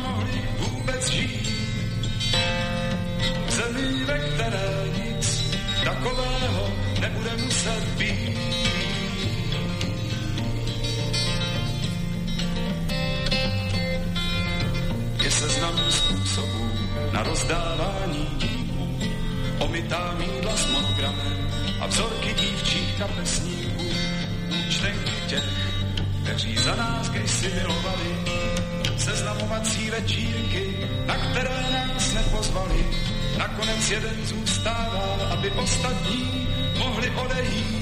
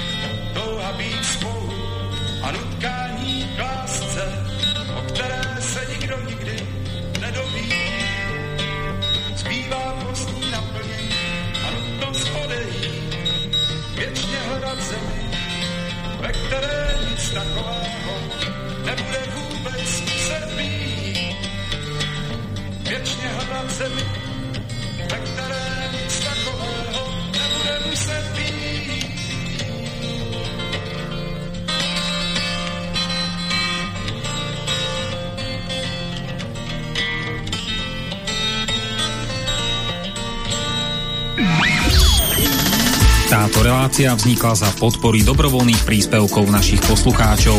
I ty sa k ním môžeš pridať. Viac informácií nájdeš na www.slobodnyvysielac.sk Ďakujeme.